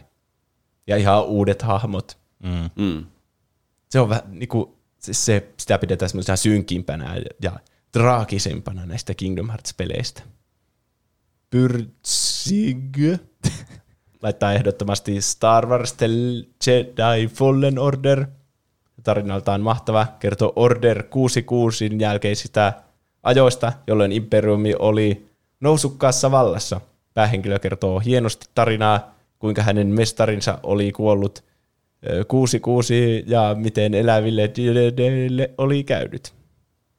Niin, kyllähän niin kuin Star Wars, mä en ole itse pelannut tätä peliä, mutta kyllähän niin kuin Star Wars tämmöisenä, niin kuin, tämmöisenä fiktiivisenä universumina tarjoaa niin paljon tämmöistä rikasta lorea ja mahdollisuuksia, että mä en ole kyllä yhtään yllättynyt, jos tämä on niin kuin miellyttänyt monia tämä tarina tästä pelistä. Niin. Star Wars on kyllä täytetty, niin kuin jokainen, joka ikinen kohta siitä tarinasta on täytetty. Mm. Tiedättekö? Että vaikka sen kolmosen ja nelos episodin väli, se on niin tosi pitkä, mutta sitten siihen just sijoittuu kaikki pelit ja joku TV-sarja ja kaikkea, niin kuin kaikkeen on selitys. Niin, Mm. Onion Warrior laittaa, nyt on todella vaikea kysymys. Hyviä tarinoita on niin useita, mutta vastataan nyt kolme eri todella hyvää tarinapeliä. Detroit Become Human, The Last of Us ja vielä Heavy Rain. Kaikissa todella koskettava ja mukaansa tempaava tarina, ja gameplay on kaikissa peleissä todella hauskaa ja intensiivistä. Onsku 29 laittaa Subnautica, koska mun mielestä sen teema on aivan loistava ja erottuu muista peleistä hyvin ja tykkään itse sen tyyppisistä tarinoista. Se on se selviytymispeli, josta mun mielestä me puhutaan joka toisessa jaksossa. Niin, se aina- on siellä aina se, kyllä. Joku sukeltaja. Mm. Kuumottava kuin helvetti. Mä en ole tiennyt, että siinä on tarina. Mä oon ajatellut, että se on vähän niin kuin semmoinen Minecraft-mäinen, että sut vaan laitetaan sinne ja nyt selviydy ja tee omia asioitasi. Niin. Mä en ole ihan varma, että kuin, niin kuin kun mä en ole pelannut sitä peliä itse, tai no siis on pelannut, mutta en ole pelannut siis läpi tätä peliä, niin mä en tiedä, että kuin, niin kuin äh, semmoinen tarina-tarina tämä on, vai että onko tämä enemmän semmoinen, niin kuin, että just tämä ympäristöstä pitää päätellä tämä, niin kuin, tämä kaikki taustatarina sitten tähän, ja sitten sille valkeaa kaikki asiat sitten yhdessä, kun sä etsit kaikkia juttuja sieltä, niin Ehkä sä löydät mm. sieltä veden alta jonkun merirosvojen laivan, joka sinne on uponnut tai jotain. Koivisto Oliver laittaa, että Last of Us on tarinankerronnaltaan paras peli, mitä on tehty. Tässä huomaa, että aika monet sanoo ton The Last of Usin. Niin kuulostaa. Mm. Sitten Taneli vielä, että Uncharted on paras, mutta se taitaa olla sarja. No, siis sarjat on myös hyviä. Mm. kyllä. Toimii yksittäisinä peleinä ja sitten isona saagana. Näin on. Juho Haan laittaa Metal Gear Solid 3. Ei varmaan kaikkein suosituin valinta tarinan kannalta, mutta ehdottomasti mun suosikki. Pelin loppu on vaan liian hyvä. Mm. Tuota Metal Gear Solid 3 mä en ole pelannut, mutta ne aikaisemmat ennen tätä viitosta niin on justiinsa semmoisia tosi tarinakeskeisiä. Ja justiinsa, oliko ei kun nelonen on se, missä on niinku joku yli 50 prosenttia yli katsiine, ja sitten siinä lopussa joku kuusi tuntia putkeen katsiine. Jep. Eli vähän niin kuin siinä Death Strandingissa. Niin, mm. kyllä. Mutta ehdottomasti erittäin hyvä peli kyllä. Ja tarina on kyllä myös semmoinen, niin kuin, mistä uskon, että jos tykkää Metal Gear Solidista, niin tykkää tästäkin. Jose Harju laittaa, ei ole tullut tarinapohjaisia pelejä pelattua, mutta itse keksityt tarinat Minecraftiin on hauskoja, koska ne ei itsessään ole pelissä. Niin nämä on varmaan justiinsa niitä, että siellä seikkaillaan ja kohdataan asioita ja vaaroja ja niistä selvitään omilla sassuilla tavoilla. Niin. Niin. Rakentaa vaikka talon jonkun Endermanin ympärille ja kutsuu sitä lemmikiksi. Back in Shelter laittaa varmaan Detroit Become Human, Tomb Raider 2013 tai Shadow of the Tomb, Tomb Raider.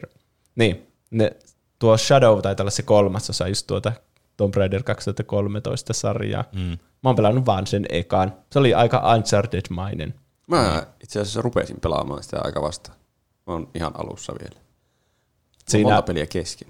Sehän kertoo niinku syntytarinaan tälle Lara Croftille. Niin. Tai ei sen, miten se on syntynyt, vaan ehkä, miten se, ehkä tarkemmin, että miten siitä tuli tuo Tomb Raider ja toimintatähti. Mulla Niin. tuli tästä jotenkin semmoinen fläsääri siihen, siihen Lara Croft-elokuvaan, siihen Tomb Raider-elokuvaan. Angelina. Jolie. Jep. Ugh. Siinäkö kerrotaan sen syntytarina? Ei, mutta se on ihan hirveätä skeidaa. Ipate Detsi mies laittaa, en ole montaa tarinapoista peliä pelannut, mutta Assassin's Creed Origins, eli lisää rakkautta Assassin's Creed-peleille. V. Nieminen laittaa, todella helppo kysymys. Uncharted, koko pelisarjan suorastaan Naughty Dogin mestariteos. Jokaisen pelin juoni on todella hyvä ja mielenkiintoinen ja kuitenkin aina jollain tavalla hieman erilainen. En tiedä, lasketaanko seuraavaa laisetta mitenkään spoileriksi, mutta ty- mä hitaasti. mutta tykkään myös todella paljon siitä, että Jännitys tiivistyy. Kyllä. ei tämä ole, ei tää ole spoiler. Mutta tykkään todella paljon siitä, että vaikka peli on muuten suhteellisen realistinen, sen tuntuinen, niin jossain vaiheessa mukaan tulee aina jotain yliluonnollisia voimia tai vastaava. Mm. Eihän ole spoiler. Se on vähän niin kuin Indiana Jonesissa. Niin, kyllä. Niin. Että siinä joku pahikset tavoittelee jotain äh, mystistä valtikkaa ja mm. sitten lopuksi käy ilmi, että se on joku oikeasti joku, jossa on taikavoimia ja kaikki kuolee tai Niin, jep. kärventyy. Sen takia mulla on ehkä jäänyt se ykkösen tarina jotenkin elävimpänä mieleen, kun siinä mä en tiennyt vielä, että siinä mennään niin yliluonnollisuuksiin. Niin. Niin. Sitten se menikin yhtäkkiä ja sitten mä yllätyin. Ja nyt se spoilattiin tässä kaikille, jotka ei ole vielä pelannut. Niin. niin. Juuson sanoja lainaten, ei ole spoileri. Niin. Kaikin tavoin Uncharted on ollut oma ylivoimainen suosikkini aina ja itse asiassa juuri tällä hetkellä pelaan sitä, niitä uudestaan läpi. Järjestyksessä pitkästä aikaa. Aivan mahtavia pelejä ja ai että. Mika Otsi laittaa Undertale helposti. PS moi Roope. Moi. Undertale oli kyllä hyvä. Niin. Undertalea mä mietin, että minkälainen se tarina siinä on, että tavallaan kun mulla on aina vähän vaikea silleen niin kuin miettiä, siis mun mielestä, että äh, mitä mä yritän sanoa, mä nyt heitän tämmöisen niin kuin, tosi kontroversiaalin mielipiteen. Mun mielestä Undertalein tarina on aika kökkö, mutta se, mikä takia se on hyvä, niin koska nämä hahmot on niin hyviä. Niin. Se on kyllä hyvin kirjoitettu. Kaikki Niin. ne hahmot ja niiden kanssakäymiset. Niin. Mutta, Mutta, no, Niin lasketaanko se tarinaksi, jos hahmot on vaan kiinnostavia? Niin, kyllä. Se, se, tämä on just se, niin kuin se mun mielestä iso kysymys on, että mikä on niin kuin tarinan määritelmä, että mi, missä vaiheessa tavallaan, tietenkin jos sä katsot elokuvan, jossa on tämmöisiä hyvin kirjoittuja hahmoja, niin se on selkeästi niin kuin tarina. Mutta sitten kun sä pelaat peliä, niin sitten se, jotenkin se määritelmä mun mielestä hämärtyy aika vahvasti, että mikä niin kuin on tarina ja mikä on niin kuin kokemus, missä on näitä hahmoja mukaan. Mitä, mistä tuossa aikaisemmin puhuin just siinä, että mun mielestä vaikka Breath of the Wild on enemmän niin kuin kokemus kuin semmoinen yksittäinen tarina. Se on niin kuin sun oma tavallaan tarina. Parempaa niin kuin sanaa löytämättä. niin mun mielestä tämä kuuluu myös samaan kastiin, että tämä on tietenkin tosi käsikirjoitettu ja tosi niin kuin periaatteessa suoraviivainen. Että kyllähän tämä niin kuin on tämmöinen tarinallinen, mutta mun mielestä että niin kuin nämä hahmot on se pääpointti ja tämä tarina on aika toissijainen tai semmoinen, niin kuin, äh, semmoinen niin kuin, mikä vaan tukee näitä hahmoja. niin. Niin. Musta mä en ehkä osaisi kertoa niinku Undertalein tätä pääjuonta edes niinku näin ulkomuistista. Niin.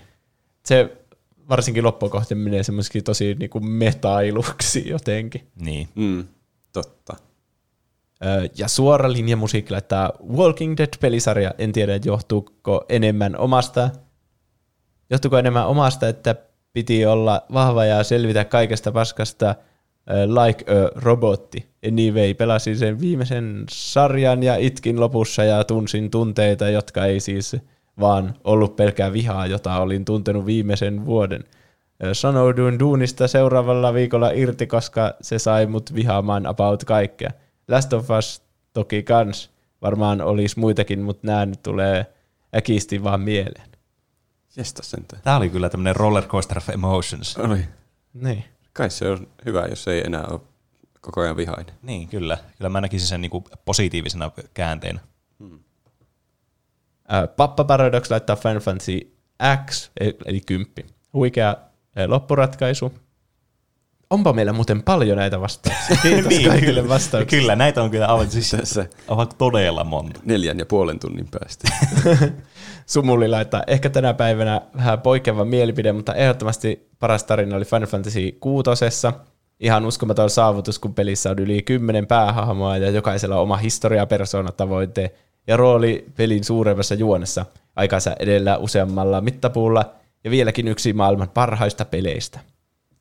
Tämä oli niinku niitä, tämä oli varmaan vipa semmoinen pikseligrafiikalla tehty Final Fantasy-peli. Ja mm. tätä ei tullut Euroopassa, koska musta, musta tuntuu, että Seiska oli eka, joka tuli Euroopassa. Ja tätä tuli sitten myöhemmin. Minu, minä olen aivan täysin missannut tämän, niin. mutta tiedän, että internet tykkää tästä paljon. Joo, siis mäkin olen käsittänyt, että on tosi tykätty, että niin semmoisia yksittäisiä kohtauksia tästä tietää. Mutta sekin lähinnä sen, että kun katsonut speedruneja näistä peleistä, niin mm. siinäkin saa semmoisen pikakelauksen monesti, joskin se tarina monesti jää vähän silleen unholaan. Frosty Feet laittaa itselleni sanoisin, että Titanfall 2, kun en ole kauheasti tarinapelejä pelannut. Mä oon kyllä kuullut, että siinä on tosi hyvä se yksin peli. Joo, niin on. Kyllä ehdottomasti yksi niinku, tämmöistä niinku first person shootereista niinku parhaim, parhaimmista tarinoista kyllä ehdottomasti. Aivan kerta kaikkiaan loistava. Nilsson laittaa aivan helposti Undertale. Sen juoni ja hahmot on kasvanut itselleen tosi tärkeiksi ja tuntuvat melkein kuin ystäviltä. Tarina voi vaikuttaa yksinkertaiselta pinnalta käsin, mutta menee yllättävän synkäksi jossain kohdissa ja sinne tänne on piiloteltu pieniä salaisuuksia, joista ju- juonikokonaisuutta voi tulkita. Taitaa olla ainoita pelejä, josta on aivan jokaisen lopetuksen saanut, vuonnut lähemmäs 200 tuntia. Oho. Mutta silti tuntuu, että löytyisi uusia juttuja silloin tällöin pelattavuuskaan ei ole kehno, ja Sans boss fightia tuli hakattua aivan hulluna, joka, jonka seurauksena sain vedettyä jo no healing item runin. True Pacifist-lopetus aiheuttaa edelleen kylmiä väreitä äänimaailmansa ja dialoginsa takia yksinään, ja on aivan mahtavaa päästä tutustumaan hahmoihin tarkemmin, joiden uniikit persoonallisuudet jaksavat viihdyttää loputtomasti. Joskus oikein janoan lisää vuorovaikutusta niiden välille. Ehdottomasti peli, jonka haluaisin kokea uudestaan, mutta edes tuplahyppyyn amnesia, amnesia namit ei ole auttaneet. PS, moi Juusa. Mä pelasin kaksi loppuratkaisua Undertaleista ja mä, musta tuntuu, että mä sain semmoisen hyvän täyteläisen kokemuksen. Ne on ehkä 10 tuntia per, per niinku pelikerta. Mm. Niin on se vähän aikaa vievää, jos kovin monta loppua haluaa. Niin. Mä en edes tiennyt, että siinä on kahdeksissaksi tunniksi sisältö. Undertale on myös semmoinen, nyt lähtee taas tangentille, vaikka onkin jo pitkä aihe muutenkin. Mutta just semmoinen indie-peli, johon piilotetaan semmoisia pieniä sivuvinkkejä kaik- jostakin salaisesta taustalla olevasta synkemmästä asiasta. Mm, niin kuin se on, onko se Gaster siinä Undertaleissa. Just semmoinen, joka on täydellinen sitten jollekin YouTube Game Theory-videoille, että Niin. ne alkaa purkamaan, että mitä on oikeasti tapahtunut Undertaleissa. Niin, mm. kyllä. Si- siis niin kuin todella iso faktori sille, että miksi tämä peli on myös niin suosittu ollut ja semmoinen, että niin kuin vieläkin vetää mukaansa ihmisiä ja niin kuin jaksaa aina niin kuin viihdyttää myös sellaisia, jotka on tästä nauttinut jo vuosikausia. Just tämmöiset, että nämä niin indie-pelit monesti, niin kuin sanoit, tekee tämmöisiä niin kuin hidden taustatarinoita, mitä pitää sitten pähkällä niin kuin palapeliä, niin ne lisää sitten tämmöistä niin kuin, äh, semmoista niin kuin investoitumista sitten sille niin kuin loreelle ja sille tarinalle sitten. Niin mm. ne on kyllä semmoisia, mitkä on niin kuin tosi, tosi tärkeitä tällaisille pelille justiinsa. Bionits laittaa omasta mielestä vähän pelejä pelaaneena, niin pakko sanoa, että on se kyllä tuo Titanfall 2. Kaikki on selitetty selkeästi ja eikä yksityiskohdissa ole säästelty sen enempää kuin grafi- grafiikoissakaan. Kiinnostava, jännittävä ja silti salaperäinen tarina jaksaa innostaa pelaamaan, kun on oma rea- reaalisuus uhkana. Loppu on täyttä kultaa ja pelin bossit viimeistelee ge- täydellisen gameplayn ja tarinan. Sitä ei sitten hevillä lopeta, kun on päässyt vauhtiin. Ainoa, joka voisi vetää ehkä vertoja Titanfall 2 on Spider-Man, Marvel Spider-Man PS4, joten jos yhtään kiinnostaa hankkia Titanfall 2, niin osta ihmeessä. Kyllä se on rahan arvoinen peli. Mm. Hmm. No sitten, perhana pitää. Kai se on pakko. Eikä ihan hirveän niin kuin pitkäkään myös. Että näissä niin kuin, tämmöisissä äh, tosi lineaarisissa niin kuin shooter-peleissä tarinansa puolesta on aina hyvä se, että ne on aika helposti no, niin kuin pelattavissa silleen niin kuin muutamalla semmoisella pidemmällä pelikerralla. mm.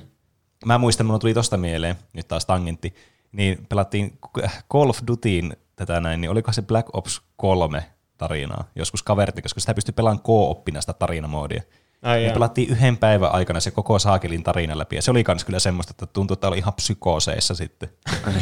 Jotenkin tosi niin kuin mieleenpainuva oli kyllä se. Että vaikka ajattelee, että no joku, joku tommonen yksi väliosa noista niin kuin miljoonasta Call of Duty-pelistä, niin se oli kyllä tosi kiinnostava ja tosi psykootista shittiä. Call of Duty, ne tarinakampanjat on kyllä tosi aliarvostettuja Niin mun on, mielestä. se on ihan totta. Mä tykkään aina pelata ne. Mä tosi vähän pelaan sitä multiplayeria Niin. ikinä. Mutta niihin panostetaan tosi paljon. Ja se, että ne on niin lyhyitä ja toiminnan täyteisiä, niin ne on, ne on kyllä vähän niin kuin Unchartedeja, mutta sitten first person Niin. shootereita. Et esimerkiksi vaikka just Modern Warfare 1 ja 2, aivan loistavat tarinat. Black Ops, tämä alkuperäinen Black Ops kans mun mielestä oli tosi hyvä ja semmoinen mukaansa tempaava. Et, siis nämä on oikeasti tosi hyviä, mutta nämä jää tämmöisiksi vähän, nämä saa, saa ehkä tämmöisen meemikuvan sitten itsestään nämä pelit, kun ne on niin multiplayer-painotteisia nämä pelit kuitenkin. Niin. Mm. Ja niitä tulee niin paljon. Niin, kyllä. Mr. Nobody sanoo Horizon Zero Dawn vain vie mukanaan. Se on tämä, missä semmoinen luolanainen taistelee semmoisia robottidinosauruksia vastaan, joka on tosi semmoinen setup, että mitä helvettiä tässä niinku tapahtuu, kyllä. mihin mm. aikaan tämä sijoittuu ja miksi täällä on robotteja, miksi täällä on luola-ihmisiä. Mm. Mutta sitten se selviää silleen mysteerillä pikkuhiljaa ja mun mielestäkin se oli todella hyvä mm. sitten ja tyydyttävää sitten kaiken kaikkiaan se pelin tarina. Kyllä. Setup, joka vaan siis saman tien kutsuu, että mitä ihmettä ja pakko saada tietää lisää. Niin. Aallon laittaa Shining Force tai The Last of Us. Hulikopteri laittaa Last of Us 2 ihan vain sen takia, koska peli uskaltaa olla erilainen ja ottaa riskejä tietyissä asioissa. Vuoden paras peli muutenkin helposti. Rai Ruoho ja Real Danos laittaa molemmat Kingdom Hearts 3, joka oli ihan ok. Semmoinen joka ei niinku ainakaan suututtanut sille, vaikka Niin. sitä oli odottanut kauan, mikä on paras kehu, mitä voi jollekin pelille antaa, että se ei suututtanut. Niin. Kuulostaa Tyydy. vähän kyseenalaiselta positiiviselta arvostelulta, mutta Ei, niin, ei se ollut semmoinen niinku tajunnan räjäyttävä, mutta semmoinen, niinku, että tyydytti odotukset. Ja Niin, mm. semmoinen niin kuin minimityydytys tuli siitä silleen, niin kuin, silleen nähdä, että mitä, niin kuin, miten pitkään vaikka sitä peliä on pitänyt odottaa ja miten sekava se tarina on. Niin. Mutta kuitenkin niin kuin, ei, ei ollut se, tuossa oli niin iso riski semmoiselle aivan absoluuttisesti niin katastrofi-ainekselle. Se on, Niin. että nyt se on ainakin pelattu ja kukaan ei onnistunut pilaamaan sitä mitenkään Niin, kyllä. kauheasti. Jep. Kingdom Hearts jatkuu vielä varmasti kauan. Joo, ihan varmasti. Ja se tarina vaan vaikeutuu ja vaikeutuu seurata. Voi kauhia. Lateen laittaa Mass Effect 2007. Loistava avaruusopera, jossa lisähöysteinä vielä megakorporaatio dystopisia vivahteita. Pelin aikana pääsee tekemään useita valintoja ja ainakin jotkin niistä aiheuttavat merkittäviäkin muutoksia tarinaan. Dialogi on erittäin monipuolista ja Shepardin persoonallisuus ei ole mitenkään kiveen hakattu, eli roolipelaaminen onnistuu. Lisäksi vielä pelin henkilöhahmot ovat erittäin mielenpainuvia ja niillä on mielenkiintoiset taustatarinat ja persoonallisuudet. Ensimmäinen sen pelikäsikirjoitus on selkeästi trilogian paras. Suosittelen peliä kyllä lämpimästi kaikille, jotka Skifistä tykkäävät, joskin pelimekaniikat ovat osittain aika vanhentuneita ja kömpelön oloisia. Siinä on semmoinen pelisarja, mikä niinku tuntuu semmoiselta, että se pitäisi pelata. Niin jo. Niin. Ja siinä on myös semmoinen pelisarja, jota mä oon ihan varma, että Juuso on pelannut, vaikka se väittää kiveen kovaa, että se ei ole pelannut. Niinhän Pene aina väittää täällä. Niin. Mä, oon ihan, mä voin vannoa, että mä näin, kun sä pelasit joskus tätä. Siis Mass Effect on vaikea päästä siellä, koska mun mielestä tuo eka peli oli vaan Xboxilla. Niin miten, ja tää on tämmönen tarinapeli, niin miten pleikkaripelaajat on niinku edes päässyt tähän mukaan? Kyllä ne, se on varmaan myöhemmin tullut sitten pleikkarille. Mutta ainakin mä niin missasin sen, sen takia. Ja sitten nyt kun niitä on kolme, tai on kai se joku Andromeda, se neljäsosa, Niin, mutta sitä ei vissiin lasketa. Ää, niin, niin, niin varmasti meni niinku satoja tunteja niiden pelaamiseen. Niin. Mm. Nyt se on jäänyt unholaan minulle. Vaikka mä oonkin ilmeisesti pelannut sitä joskus. niin. Murdoch laittaa Witcher 2 Assassins of Kings. Juoni on timanttinen ja oma vaikutus siihen on suuri. Juoni on mielestäni parempi kuin Witcher 3. Tiedän, että se on paljon sanottu, mutta jotenkin asiat ovat uhkaavampia ja päätöksenteko on tosi vaikeaa, koska kakkonen on lineaarinen, omien tekojen vaikutus kerrotaan ja näytetään ennen seuraavaa lukua. Pelin päätyttyä olin mykistynyt ja aloitin pelin melkein heti alusta. Witcher 3 pelin päättyminen oli pienoinen pettymys. Suha Official laittaa Favorite Nations The Setup kappaleen soidessa ja lopputekstin rullatessa mietin, että olipas GTA 5 hyvä peli. Hei, senkin mä oon aloittanut. Mä oon aloittanut pal- paljon pelejä. Tuo, oliko tuo Favorite Nation The Setup on varmaan just se biisi, mikä sitten soi siinä GTA 5. Niin mä ainakin ymmärsin tuosta Niin kommentista. vois kyllä päätellä. Niin. Se, se oli hyvä. Se on vähän outo, no mä en halua spoilata tästä. Siinäkin on monta eri loppuratkaisua. Niin sitten se vähän niin kuin jättää semmoisen oudon fiiliksen, että sainko mä nyt sen oikean loppuratkaisun vähän niin kuin. Aivan. Ja se vähän häiritsee, että se on silleen jaettu. Musta tuntuu, että GTA 4 oli jotenkin enemmän kiveen hakattu se tarina, ja se oli enemmän semmoinen niinku kummisetämäinen, ja sitten siitä jäi semmoinen haikea olo siinä lopussa. Mutta GTA 5 oli vähän semmoinen, mulla ainakin semmoinen vähän sekaavampi. Niin. GTA 5 loistaa niissä pienissä tarinoissa, niissä kaikissa tosi randomi sivutehtävissä, ja on siinä pääjuonenkin varrella semmoisia tosi mielenpainuvia hetkiä. Oi voi, hirveän pitkä viesti dangoja päältä.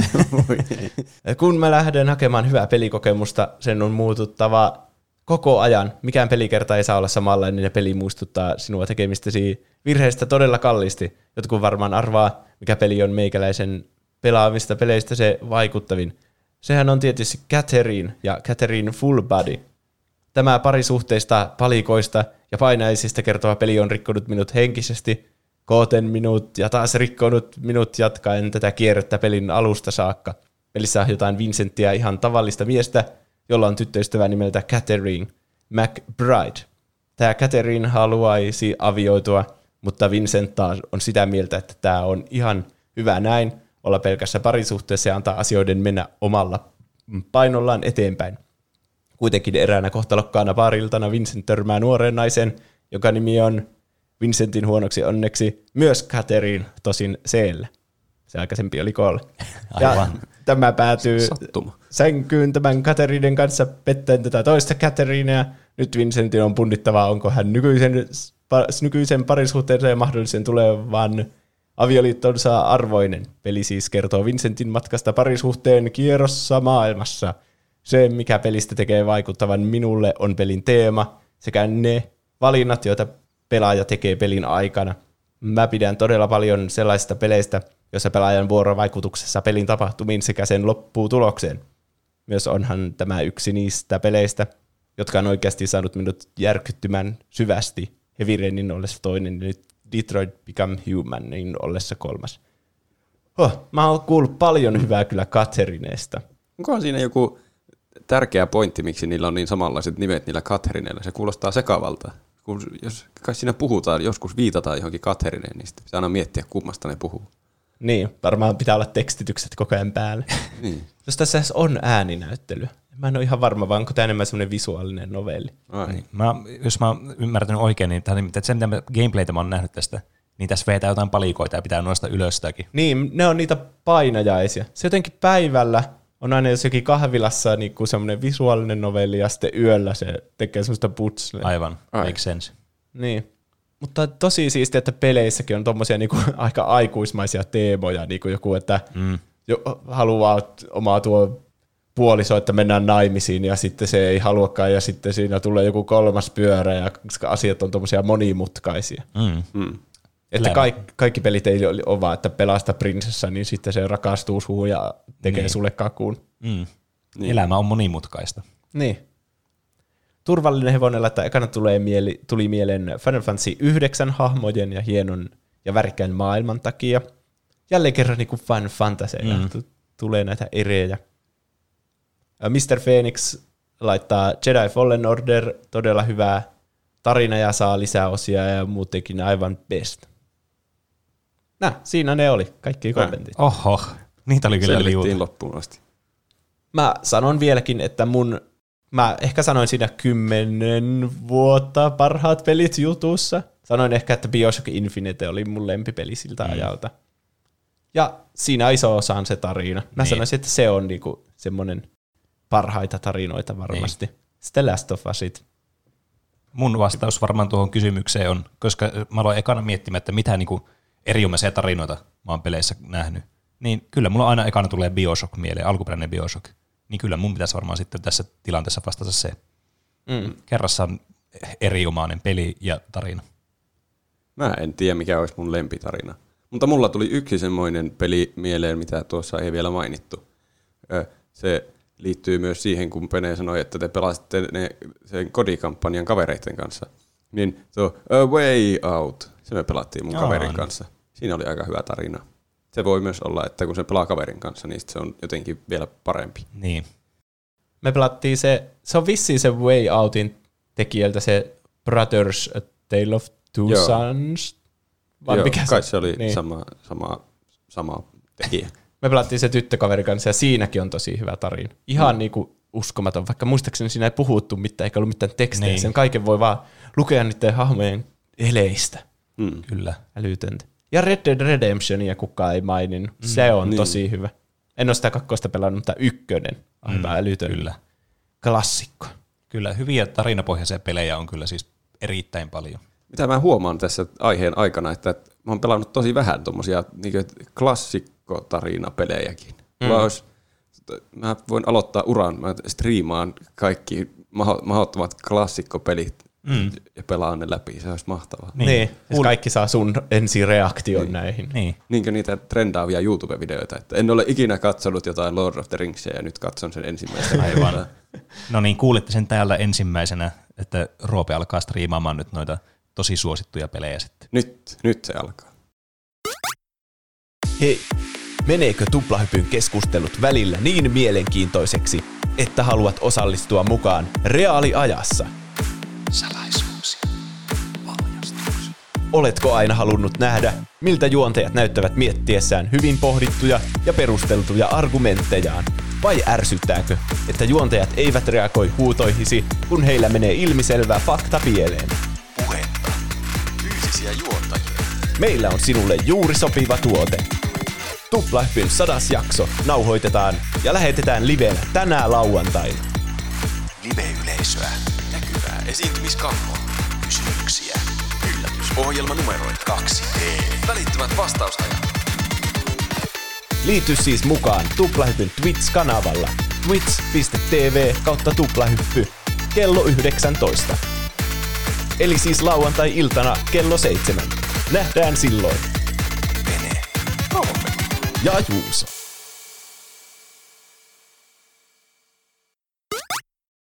Tervetuloa takaisin näistä mahtavista tarinoista. Pene facepalmaa jostain syystä, joka on selvää meille, mutta ei kuuntelijoille. Ja niin. niin. Apä, sanoinko mä jo päästä näistä mahtavista tarinoista semmoisen vähän vähemmän mahtavan. Mitä Miten sä sanot? niin? Mä oon nähnyt, mä oon nähnyt tämän Flubberin ehkä kerran pienen. Ah. Ja Mä- tää on ehkä semmoinen niinku, ainakin mulla on semmoinen tosi B-luokan fiilis tästä. niin. Muuta mieleni. Niin. Ö, joo, mäkin olen nähnyt tämän pienen. Meillä oli VHS tämä pienenä. Joo. Ja mä oon ainakin muutamaan kertaan kattonut.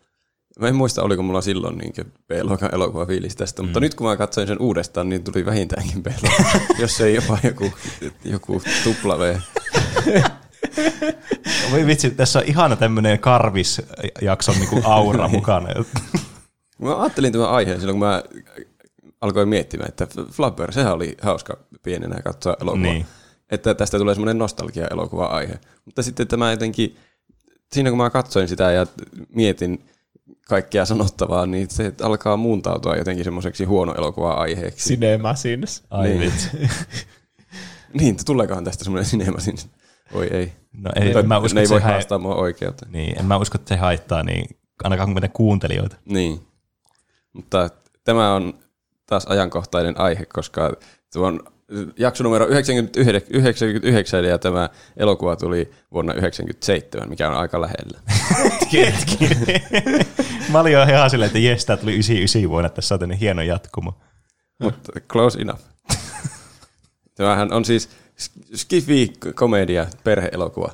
Ja tiesittekö te, mitä mä en tiennyt, että tämä on Disney-elokuva? Joo, Tai mä- en ainakaan muistanut. Kyllä tämä on Disney-elokuva. Semmoinen Disney niitä maton alle lakaistuja elokuvia. Niin. Straight to VHS. Ne. Kun me puhuttiin siinä live action, action elokuvat jutussa, että Disney ei mukaan tee uusia ideoita, vaan kaikki on näitä 90-luvun elokuvien kopioita, niin ainakin ne on joskus tehnyt tämmöisiä uusia ideoita Niin. selvästi. Selkeästi niin kuin syystäkin ne on lopettanut nyt tekemisen. No siis, te sanotte noin, mutta, mutta tämähän on itse asiassa remake. Ai, onko? Se, en Mistä? mäkään tiennyt ennen kuin mä rupesin tutkimaan, mutta jo 1961 on ollut tämmöinen elokuva kuin The Absent-Minded Professor, joka on siis ihan sama elokuva. Häh, elä viiti. Joo, Aha. ne teki sen uudestaan sitten 97 Robin Williamsin kanssa.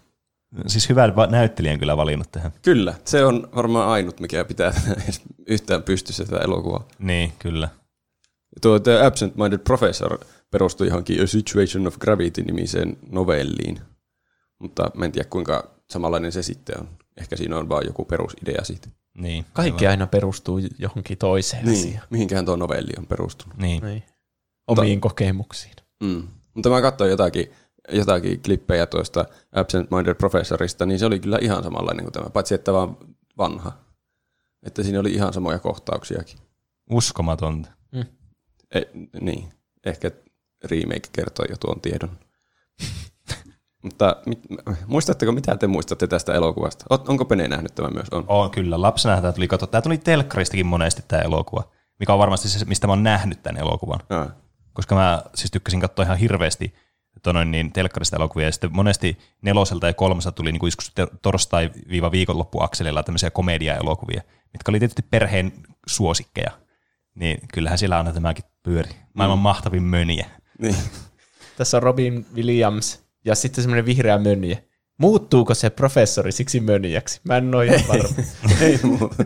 Se kehittää sen mönjän. Ja sitten se on semmoinen älyllinen mönjä. Niin, se on jotenkin, se vaikuttaa semmoiselta niin tietoiselta se mönjä, vaikka se Niin. on vaan niin mönjä. Niin, ja sitten se jotenkin niinku, sit se näytetäänkin aina se semmoinen, niinku, semmoinen äh, ihmismäinen hahmo se. Niin, sillä on semmoinen vähän niin kuin pää. Niin on. Se vaikuttaa semmoiselta lemmikiltä. Niin. Mä haluan kertoa tähän väliin semmoisen yhden asian kanssa, mikä mulla menee monesti aina sekaisin, nyt kun ollaan tässä alussa vielä, ja tämä on ollut niin sekaava jo tämä alku. niin mulla menee tämä elokuva aina sekaisin sen Eddie Murphy-elokuvan, sen pähkähullu professori, missä se on semmoinen lihava semmoinen professori, ja sitten se kehittää semmoisen laihdutuslääkkeen, ja sitten tulee semmoinen laiha, semmoinen charmantti, joka sitten iskee kaikkia, ja sitten se näyttelee kaikkia sen perheenjäseniä. Aa, aa. Mm. Mulla jotenkin Mä menee aina sekaan sitten kanssa tämä leffa. Mä en tiedä miksi, kun on ihan erilaisia nämä elokuvat. Niin. Paitsi näissä molemmissa joku tiedemies. Ja se on joku. Niin kyllä. Ja sitten joku tämmöinen koulusettingi kanssa. Aivan. Sitten on vielä eläintohtori elokuva. Niin kyllä. Ja mm. sitten se kultsikutistin kakarat. eli, eli joskus siinä 90-luvun aikana on ollut tämmöinen buumi tämmöisiä tohtorielokuvia, Kyllä. jotka tekee Niin. joku kokeen tai jotain. Kyllä. Se vaikuttaa semmoiselta kyllä yksinkertaiselta ja tarttuvalta premiiseltä, Niin. että tästä tulee pakosta hyvä elokuva, ihan sama mitä siinä tapahtuu. Näistä saisi tämmöisen niin elokuva-universumin aikaiseksi. Voisi yhdistää nämä kaikki professorit Niin. semmoiseksi Avengers-tiimiksi. Ne asuu kaikki jollain samalla kadulla. Mutta niin, tämä, mä katsoin tämän uudestaan, niin tämä oli, tässä on ihan hirveänä kaikkea pöljää slapstickia. Ei, tässä ei oikein muuta ole. Ne vaan aina joku törmää johonkin ja sitten ne lentää ja sitten se oho, jopa sattui. Mm. Semmoisia, tästä tulee tosi paljon mieleen niin yksin kotona. Tässä on semmoinenkin Niin. niin. kohta, kun kaksi semmoista pahiskorstoa menee sinne, niin sitten niille käy niin kuin ne astu, astuisi johonkin ansoihin siellä yksin kotona talossa. Että niihin osuu pallot ja ne lentelee sillä tosi... Tässä kaikki. Jos johonkin osuu joku, niin ne lentää sillä niin hyppäämällä jonkun, ne hyppää jonkun takaperin voltin ja sitten se osuu vielä uudestaan niitä. Ja Niin. sitten niillä pahiksilla oli jo päät yhteen ja kuuluu semmoinen onto Niin. äänitehosta. on pum, Ja sitten se on tosi hauska. Jep. Mutta tässä siis tämä Robin Williams näyttelee juurikin semmoista pähkähullua professoria Philip Brainardia, joka on semmoinen hajamielinen tyyppi. Ja se yrittää kehittää uutta energialähdettä. Se on sen niin Flapperin alkuperä, että miksi se haluaa sen tehdä. Että sen pitää tehdä tämmöinen energialähde, että se voisi sen jotenkin rahastaa, rahaa, mikä se sana on? Kaupallistaa Niin. että sitten että se voi maksaa sen koulun velat pois. Se koulu on vissiin paljon velkaa, se se on töissä. Ö, miksi se on vastuussa sen koulun veloista? En mä tiedä, se tykkää siitä koulusta vissiin. Niin, voisi kuvitella, että jos sä, niin kuin, että sillä ajatella, että okei, nyt jos se pelastaa tämän koulun, niin sen työpaikka säilyy. Niin. Mutta sitten mistä se olisi saanut rahat, niin eikö se voisi vaan elää niillä rahoilla, sit, mitä se on tehnyt tästä Flubberista. Miksi se pelastaa sen koulun, että se Niin. koulu voi alkaa taas maksaa sille palkkaa? Niin. Mm. Tai ehkä se, Ehkä se haluaa ostaa sen koulun. koulutusta. Se Niin. ostaa sen koulun itsellensä ja sitten voi lopettaa työt. Niin. Niin. Meille aivan absoluuttisen niin kuin outo käsite, tämmöinen ihminen, joka haluaa vain hyvää ilman mitään hyötyä itselleen. Miksi se noin teki? On täysin järjetöntä. Tässä on, sillä on paljon semmoisia ihme vekottimia, outoja. Se, siinä ihan elokuva, elokuva alussakin se herää ja sitten yrittää painaa niin herätyskellon pois päältä sellainen slam, mutta se painakin jotain isoa punaista nappulaa ja sen pihalla lähtee roskapönttö lentoon. ja sitten se se roskapönttö. Ja mä en, tiedä, mä en ymmärrä, miksi, mikä se funktio on sillä napilla. Onko sillä, yrittääkö se sillä jotenkin auttaa jotain roskakuskia, että se ei tarvitse käyttää sitä nostolaitetta, vaan se Ehkä meni vähän lähemmäs tietä se roskis siinä. Aivan, siis aivan oksettava altruistinen ihminen.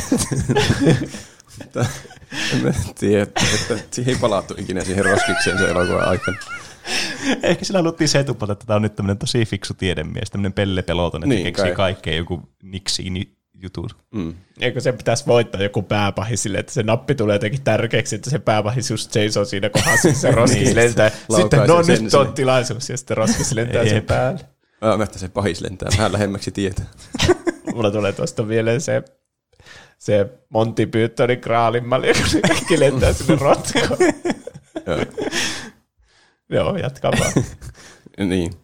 Tota, e, sillä, se on myös, sillä on niitä outoja laitteita, niin mun mielestä oli hauska, että se ajeli siellä koululla semmoisella sähköpotkulaudalla, mitä nykyään on niin normaaleilla ihmisillä, eikä pelkästään pähkähulluilla professoreilla. Aivan, on ollut aikansa edellä myös. Niin. Tiedän vaikka kohta meilläkin on semmoiset roskislaukaisimet kaikille. Niin. Niin, Ehkä me ja myös- sitten meidän nauru kuulostaa tosi vanhon, vanhentuneelta, kun mekin aina painetaan sitä punaista nappia. Ehkä meidän pitäisi nyt taas tämmöisiä niin patentoituja bisnesideoita, mitä me kerrotaan podcastissa, ja te ette saa sitten käyttää niitä, kun ne on meidän keksimiä. Pitäisikö meidän alkaa katsoa noita 90-luvun noita tämmöisiä keksiä elokuvia, ja sieltä napata joku yksi tommonen pikku yksityiskohta, mitä me voitaisiin alkaa kaupallistaa oikeaan käyttöön, ja se tulee tosi suosittu. Niin, Totta. tehdään se. Kyllä, se on päätetty. Tätä ajaksoa ei voi taaskaan julkaista. Ei. Useammastakin syystä. Mutta eli tämä, tämä Brainard seurustelee tämmöisen henkilön kanssa kuin Sara. Mä en muista sen koko nimeä, mutta se kaikki sanoi sitä Saraksi siinä. Ja niillä on semmoinen erikoinen suhde, että ne yrittää mennä naimisiin, mutta tämä professori ei ikinä mene sinne häihin. Se aina unohtaa mennä. Se on kahdesti jo unohtanut mennä sen häihin, mikä on käsittämätöntä. Miten kukaan voi unohtaa kaksi kertaa peräkkäin mennä omiin häihin. Ja miten se nainen sitä jaksaa kateella, Niin. että se ei tuu sinne. Se on niinku ostanut mekoon ja laittautunut kaksi päivää ja Niin, sitten, kaikki eikö se vieraat on vierat on kutsuttu? Niin. Eikö ne ole järjestänyt niitä jatkojakin ja kaikki? Niin. Varmaan ne on järjestänyt kaiken mahdollisen. Mä, mä alkaisin jo miettiä, että ehkä se ei halua naimisiin. Niin. niin. Aika paljon se... fygyä täytyy kyllä kuitenkin olla, jos pystyy tuommoiseen järjestämään. Niin ne varmaan maksaisi ne koulun velat jo niillä hää. hää. Niin, jep. Niin. Mutta niin, tässä on nyt sitten, että ne yrittää mennä kolmannen kerran naimisiin ja se nainen on sillä, että no, tämä nyt on se viimeinen ja ratkaiseva kolmas kerta. Toden sanoo, että nyt sen on saavuttava paikalle tai mä en sitten mene sen kanssa naimisiin. Mm. Et, musta tuntuu, että tuolla on jotakin huolestuttavia muistisairauden oireita tuolla professorilla, mikä kyllä vaihtaa tuon elokuvan tunnelman jotenkin synkäksi, jos mä rupesin vähän aikaa katsomaan sitä, että hetkinen, nyt, oi, tästä tuli surullinen. Niin, vähän niin kuin ottaisi Karvis-elokuvasta Karvisen pois kokonaan. Niin. Se kertoo vain jostakin hajamielisestä yks, yksinäisestä ihmisestä, jota kukaan ei auta. Niin, kyllä. Se, siinä koululla on joku semmoinen kohta, kun se menee lounaalle sen, sen, sen Saran kanssa, ja sitten siinä on joku toinenkin nainen siellä koululta, joku työntekijä, niin se ei muista sen nimeä millään. Ja sitten se on, että, että ah, niin, se, siinä Britkette, ei, se oli Henrietta. Ja, niin, Henrietta. Ja sitten se Sara on sillä että eikö niin, se, se oli silleen, että "Yy, oletko innoissasi häistä? Ja sitten se on, "Ny, my, mistä häistä? ja onko häät tulossa? Ja sitten se onnitteli sitä että random työntekijää, että se luuli, että sillä on häät. Oho. Kunnes se sitten viittoi siihen sen, sen tyttöystävän päin, että ei kun te- teidän häät. Ja sitten se ei muistanut, että ne on käynyt jollakin harjoitusillallisella päivää ennen, mitä, mitä ennen häitä on aina joku harjoitusillallinen. Eikö Niin, olekin? kyllä. Ja se oli, että "Öö, onko meillä, oliko meillä hauskaa siellä, kun se sanoi se Sara sille, että eikö sä muista sitä illallista. Kyllä Tämä aika huolestuttavaa. Mä en ensinnäkään muista tuosta mitään. Ja että onko tässä joku loppuratkaisu, että se jotenkin saa apua tuohon sen ongelman, muistiongelmiin? Vai onko se vaan semmoinen, haha, aina se unohtaa kaiken Niin. ja sitten oikeasti silloin Alzheimer. Se, mun mielestä se on vähän haha, aina se unohtaa kaiken. Wow. Mä- Ei, ei sitä oikein, nyt tulee spoilereita tästä elokuvasta. Mutta Ei, ei se oikeastaan ratkea. Ne vaan oppii elämään sen kanssa. Niin. Niinköhän ne muistisairaudet toimii. Mi- miksi muuten aina Robin Williamsin elokuvissa, tämmöisissä perhekomedia-elokuvissa, niin sillä on aina parisuhdeongelmia? Niin kuin tosi isoja parisuhdeongelmia. En tiedä. Onko perheelokuvissa sitten vaan monesti parisuhdeongelmia? No, Sehän on tosi synkkää, kun alkaa miettiä.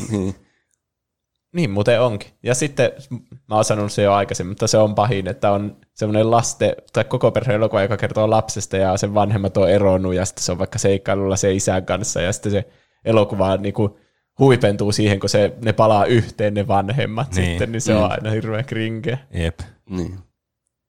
Tällä Robin Williamsilla on semmoinen antagonisti tässä, Wilson Croft. Se on, sitä näyttelee se tyyppi, joka on pahis varmaan kaikissa elokuvissa. Mä en muista sen nimeä. Kevin Spacey. Ei.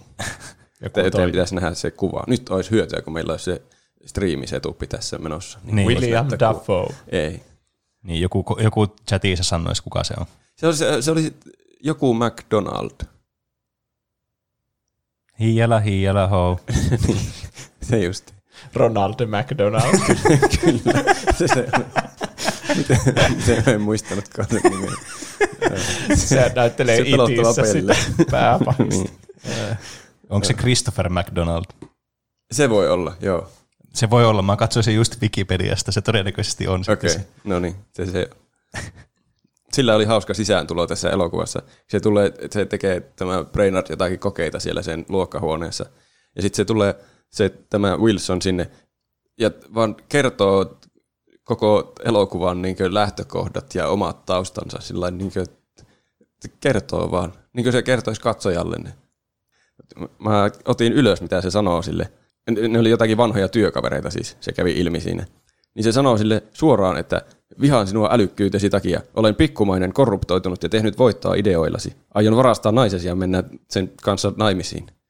Ja tuo kuulostaa ihan tuommoiselta liioittelulta tai tiivistetyltä siitä keskustelusta, että siitä voisi varmaan päätellä noin, mutta ei se sano sen niin sanaa tarkasti, Wow. eksplisiittisesti kertoo nuo kaikki asiat vaan ääneen sille. Ja yleensähän ihmiset on niinku omasta näkökulmasta aina hyviksi. Niin. Niin. Että ei kukaan sille, että mä oon pahis ja mä oon tämmönen, niinku mä varastan sun ideoita ja mä vien sun naisen ja rahat ja kaikkea. Niin. Niin. Että kaikkihan ajattelee omassa elämässä, että tekee oikein. Vai niin. mitä? Niin, kyllä. Aika outo. Niin, niistä Tuo on vaan ainakin semmoinen ilkeä, ihan ilkeyttään. Niin. Tai no 90-luvun Disney-pahikset, Niin, nehän oli kyllä. tämmöisiä niinku paho, pahoja vaan ja tykkäsi olla pahoja. Niin Kyllä. kai. Sitten on ainakin iloinen, kun se lopulta häviää. Se, että mm. se Niin. oli noin ilkeä ihminen, niin sen kuuluu sitten hävitä lopuksi. Mutta nyt koittaa hääpäivä, että sen pitäisi muistaa mennä sinne häihin, ja se ei tietenkään muista. Sillä on semmoinen, semmoinen lentävä robottikamu nimeltä Weibo. Muistatteko te sen? Semmoinen ihme keltainen pieni ufo. Mä en muista En yhtään. muista. Mä jotenkin muistin aina tässä elokuvassa, että tämä, niin tämä Flubber oli sitten semmoinen elävä ja se jotenkin keskusteli tälle proffalle. Joo. Mut Sillä on semmoinen, sillä on paljon niitä robotteja. Sillä on joku semmoinen ihme tarjoilijarobotti tai siivoajarobotti, semmoinen joku taloudenhoitajarobotti. Itse olisipa, Weber. olisipa kätsyy sellainen. Niin. Se vaikutti vähän kömpelöltä. Mutta, Ei ole kyllä yhtään fiksua, jos se on tuommoinen kodinhoitaja. mm, mutta sitten se oli niin kuin, aivan uskomaton tieteellinen läpimurto minusta se Weibo. Se on... Mm, Muistatteko sen? Se, jo, aina, kun se, aina kun tapahtuu jotakin, niin se reagoi sillä, että se avaa semmoisen luukun, ja sitten siinä tulee semmoinen ruutu, ja se reagoi jollakin niin klipillä jostain toisesta elokuvasta tai piirretystä. Haa. Nyt tulee harmaita muistikuvia tuosta. Mm. Sekin on jännä. Se, tämä taas ennusti tämän elokuvan, kun se reagoi semmoisilla kifeillä ja meemeillä kaikkea. Aivan. Niin, että jos kaveri kertoo jonkun hauskan jutun, niin ei tarvi edes miettiä mitään ovelaa vastausta, kun voi laittaa jonkun Kim Kardashianin ja Kifin ja sitten se sanoo jonkun ö, hauskan Kim Kardashian-maisen lainin. Niin. Ja sitten se niinku tiivistää omat ajatukset siihen. Kyllä. Kyllä. Jokaiseen tilanteeseen löytyy sopiva gifi. Mutta se Weibo yrittää lennellä siinä sen perässä ja olla sillä että hei muistaaksä, että sulla oli ne häät. Mutta se on tosi ärsyttävä sillä mulla tulee siitä mieleen semmoiset painajaiset, missä niinkö, että yrittää vaikka huutaa jotakin apua, mutta ei lähde ääntä. Aivan. Tai juosta karkuun jotakin monsteria, mutta vaan kompastelee koko ajan. Niin. Niin se muistuttelee sitä sillä niin ne häät oli, oli, ne oli ne häät kohta sulla. Ja se professori ei kuuntele yhtään sitä ja tekee vaan sitä flapperia siellä. Ja se ehkä kaksi kertaa sanoo, että muist, sä, sä nyt missaat ne häät. Ja sitten se vaan missaa ne häät. Eli sillä on myös kuulo-ongelmia. niin kai. tai sitten se ei vaan halua, halua mennä sinne häihin. Niin, kyllä tässä nyt alkaa tälle niin kuin, teorialle niin löytyy niin kuin, meriittiä. Mm. Mutta tämä Weibo on, se on jännä hahmo. Tässä paljastuu semmoinen hämmentävä sivujuoni yhdessä kohtaa, että tämä Weibo on jotenkin rakastunut tähän professoriin. Eli Herkin on oikeastaan vain kopio Flapperista. Oho. Se tekee jossain vaiheessa semmoisen ihme oikean hologramminaisen ja rupeaa kiipeää sen, sen Robin Williamsin päälle, kun se nukkuu, mikä oli aika ahistavaa. Mikä ihme elokuva tähän oikein on? Tässä tuli paljon asioita, mitä mä en muistanut lapsuudesta ollenkaan. Joo, mä en kyllä muista yhtään tollasia. Ja siis sekin on jännä, kun, että se Weibohan on jo semmoinen uskomaton keksintö. Sehän voisi siitä saada rahat vaikka maksaa ne kaikki. Se on semmoinen niin täydellisen ihmismäinen AI, Niin. ja se osaa kehittää tunteita ihmisiä kohtaan. Niin Se olisi varmaan jo tarpeeksi koulun pelastamiseen, mutta se haluaa kehittää jonkun vihreän mönjän. niin, tämä on paljon parempi tämä keltainen lentävä otus kuin se möni. Se ei ole pelkkä mm. möni, se on maailman mahtavin möni. Aa. Se on kyllä totta. Vai onko Onkohan- kilpailu tosi kovaa tässä universumissa? tässä universumissa, jossa on kultsikutistin kakarat ja eläintohtori ja kaikki muut. Niin. Onkohan Weibo maailman mahtavin pieni lentävä AI. Niin. Vai onko se semmoinen, että kaikki on jo tottunut tuommoiseen teknologiaan tuossa universumissa? Mm. Ei siellä kyllä paljon muita semmoisia näkyy. Ehkä se on vaan tarkoitettu tuommoisille niin kuin älyköille, eliiteille, jotka kuuluu mensaan. Niin. Tai sitten tämä, tämä ei vaan, tämä, tämä on kyllä vähän semmoinen, että tämä ei niinkö semmoisista käytännön asioista tajua mitään, se vaan osaa keksiä teoriassa asioita, niin se ei varmaan tajua, että tämähän on aivan edistysaskel koko tieteelle tämä pieni robotti. Niin. Niin se tarvii semmoisen bisneshenkisen partnerin, joka sitten näitä lähtee kaupallistamaan. Niin. Lopulta siitä taitaa tulla siitä sarasta, koska no siis e- epäilemättä että ne päätyy yhteen lopuksi kuitenkin, vaikka se missä joka ikiset häät. Meneekö ne häihin vielä tässä? ne menee naimisiin. Ja mikä kummallisinta, niin se ei taaskaan tuu sinne paikalle, se professori siinä kaiken Ai neljänsiinkin Niin. Wow. se on etänä siellä. Se on lähettänyt semmoisen niin robotin sinne, ja sitten sen kuva näkyy. Ja sitten se vaan kehittelee siellä, tai siellä sen kellarissa jotakin uusia kehityksiä ja, tai keksintöjä, ja sitten se taluttaa semmoista robottia se nainen siellä. Siis, Tämä on oikeasti vähän dystopinen elokuva. Niinpä. Tämä on niin kuin Black Mirror-jakso. Niin. Se ei vaivaudu edes sen kolmannen kerran jälkeen menemään sinne paikalle, ja se nainen on vaan ihan okei sen asian kanssa. Että Niin. se ei nyt tullut taaskaan, mutta no ihan sama. Kuulostaa aika toksiselta parisuhteelta. Kyllä. Mutta tämä saa tässä, tässä hääpäivänä, se saa nyt sitten tehtyä sen flapperin jotenkin vahingossa, että siellä räjähtää ja sitten siellä kattilassa on se vihreä mönjä. Ja se päästää sen irti ja sitten se aiheuttaa tuhoa ja hävitystä ja, ja, ja lentelee kaikkien mui- muiden kämppiin siellä tiellä ja seuraa jotakin naista ja matkii sen perseen liikkeitä. Muistatteko te semmoisen? Ei voi olla todellista. Taas semmoinen hämärä muisti. Ollaan me katsottu samaa elokuvaa. Toivottavasti. Sä oot, kat- sä oot kattanut joku parodian tässä. niin. Se kyllä kuulostaa. Mutta niin, se saa kehitettyä flapperin ja missä on ne häät. Ja sitten se lähtee sinne koululle selittämään sille Saralle, että nyt tässä on hyvä syy, miksi mä missasin nämä häät, että katso nyt tätä vihreää mönjä mötikkää, mikä minulla on tästä. ja t- miten se päättää todistaa sille Saralle, että tuo on nyt jotenkin ihmeellinen, niin se laittaa sen takataskuun ja hyppää ikkunasta. Ei voi. Ai mitä, pakenee vaan paikalta. Ei ole todisteita. Se, ei, ei vaan. Se menee ikkunalla ole semmoisen ihme slaavikyykkyyn niin takaperin, että sen selkä on sinne, sinne ikkunaan päin, sinne ulospäin. Ja on sillä että no niin, katso nyt kun minä tästä tipun, niin sitten mä hyppään takaisin tästä ikkunasta kohta. Ja sitten se vaan kaatuu siitä ja se flapper ampaisee sieltä taskusta pois tietysti, niin sitten se vaan tippuu monta kerrasta sinne maahan ja menehtyy. Ei, Oikeesti? ei oikeasti menehdy. Mutta siis siitä pitäisi menehtyä. Ei voi selvitä, tuommoista hyppää vaan selälleen ikkunasta. Paitsi Miksei jos se vaan näyttänyt sitä mönjää, että kattokaa tällä, tähän liikkuu ja kaikkea, niin. Niin. on mönjä. Ja siinä on joku, se olisi voinut alkaa pomputella sitä, niin kuin se pomputteli sitä siellä kellarissa, että kato nyt, kun tämä saa koko ajan lisää energiaa vaan, vaikka mä en anna siihen lisää energiaa. Mm. Että loputonta energiaa ilmaiseksi. Mutta se, kaikki tämä ratkaisut on tosi epäloogisia. Se todistaa kaiken tosi vaikeasti tai yrittää tehdä jonkun pointin. Mutta tässä tulee sitten toinen antagonisti, semmoinen rikas tyyppi. Ja jos mä oon ymmärtänyt oikein, niin tälle se koulu on velkaa. Tämmöinen joku Höniker, Höni- Hoeniker, mä en tiedä miten se sanotaan, Höniker. Mutta sen pojalle se Brainard on antanut huonon arvosanan kemiasta, kohan sitä se taitaa opettaa. Niin se lähettää semmoiset kaksi korstoa kovistelemaan sitä, että se antaa sille paremman arvosanan, koska se poika on nyt pudonnut koripallojoukkueesta, kun se on feilannut sen kemian. Niin siellä se, Tässä kaikessa on järkeä. kyllä.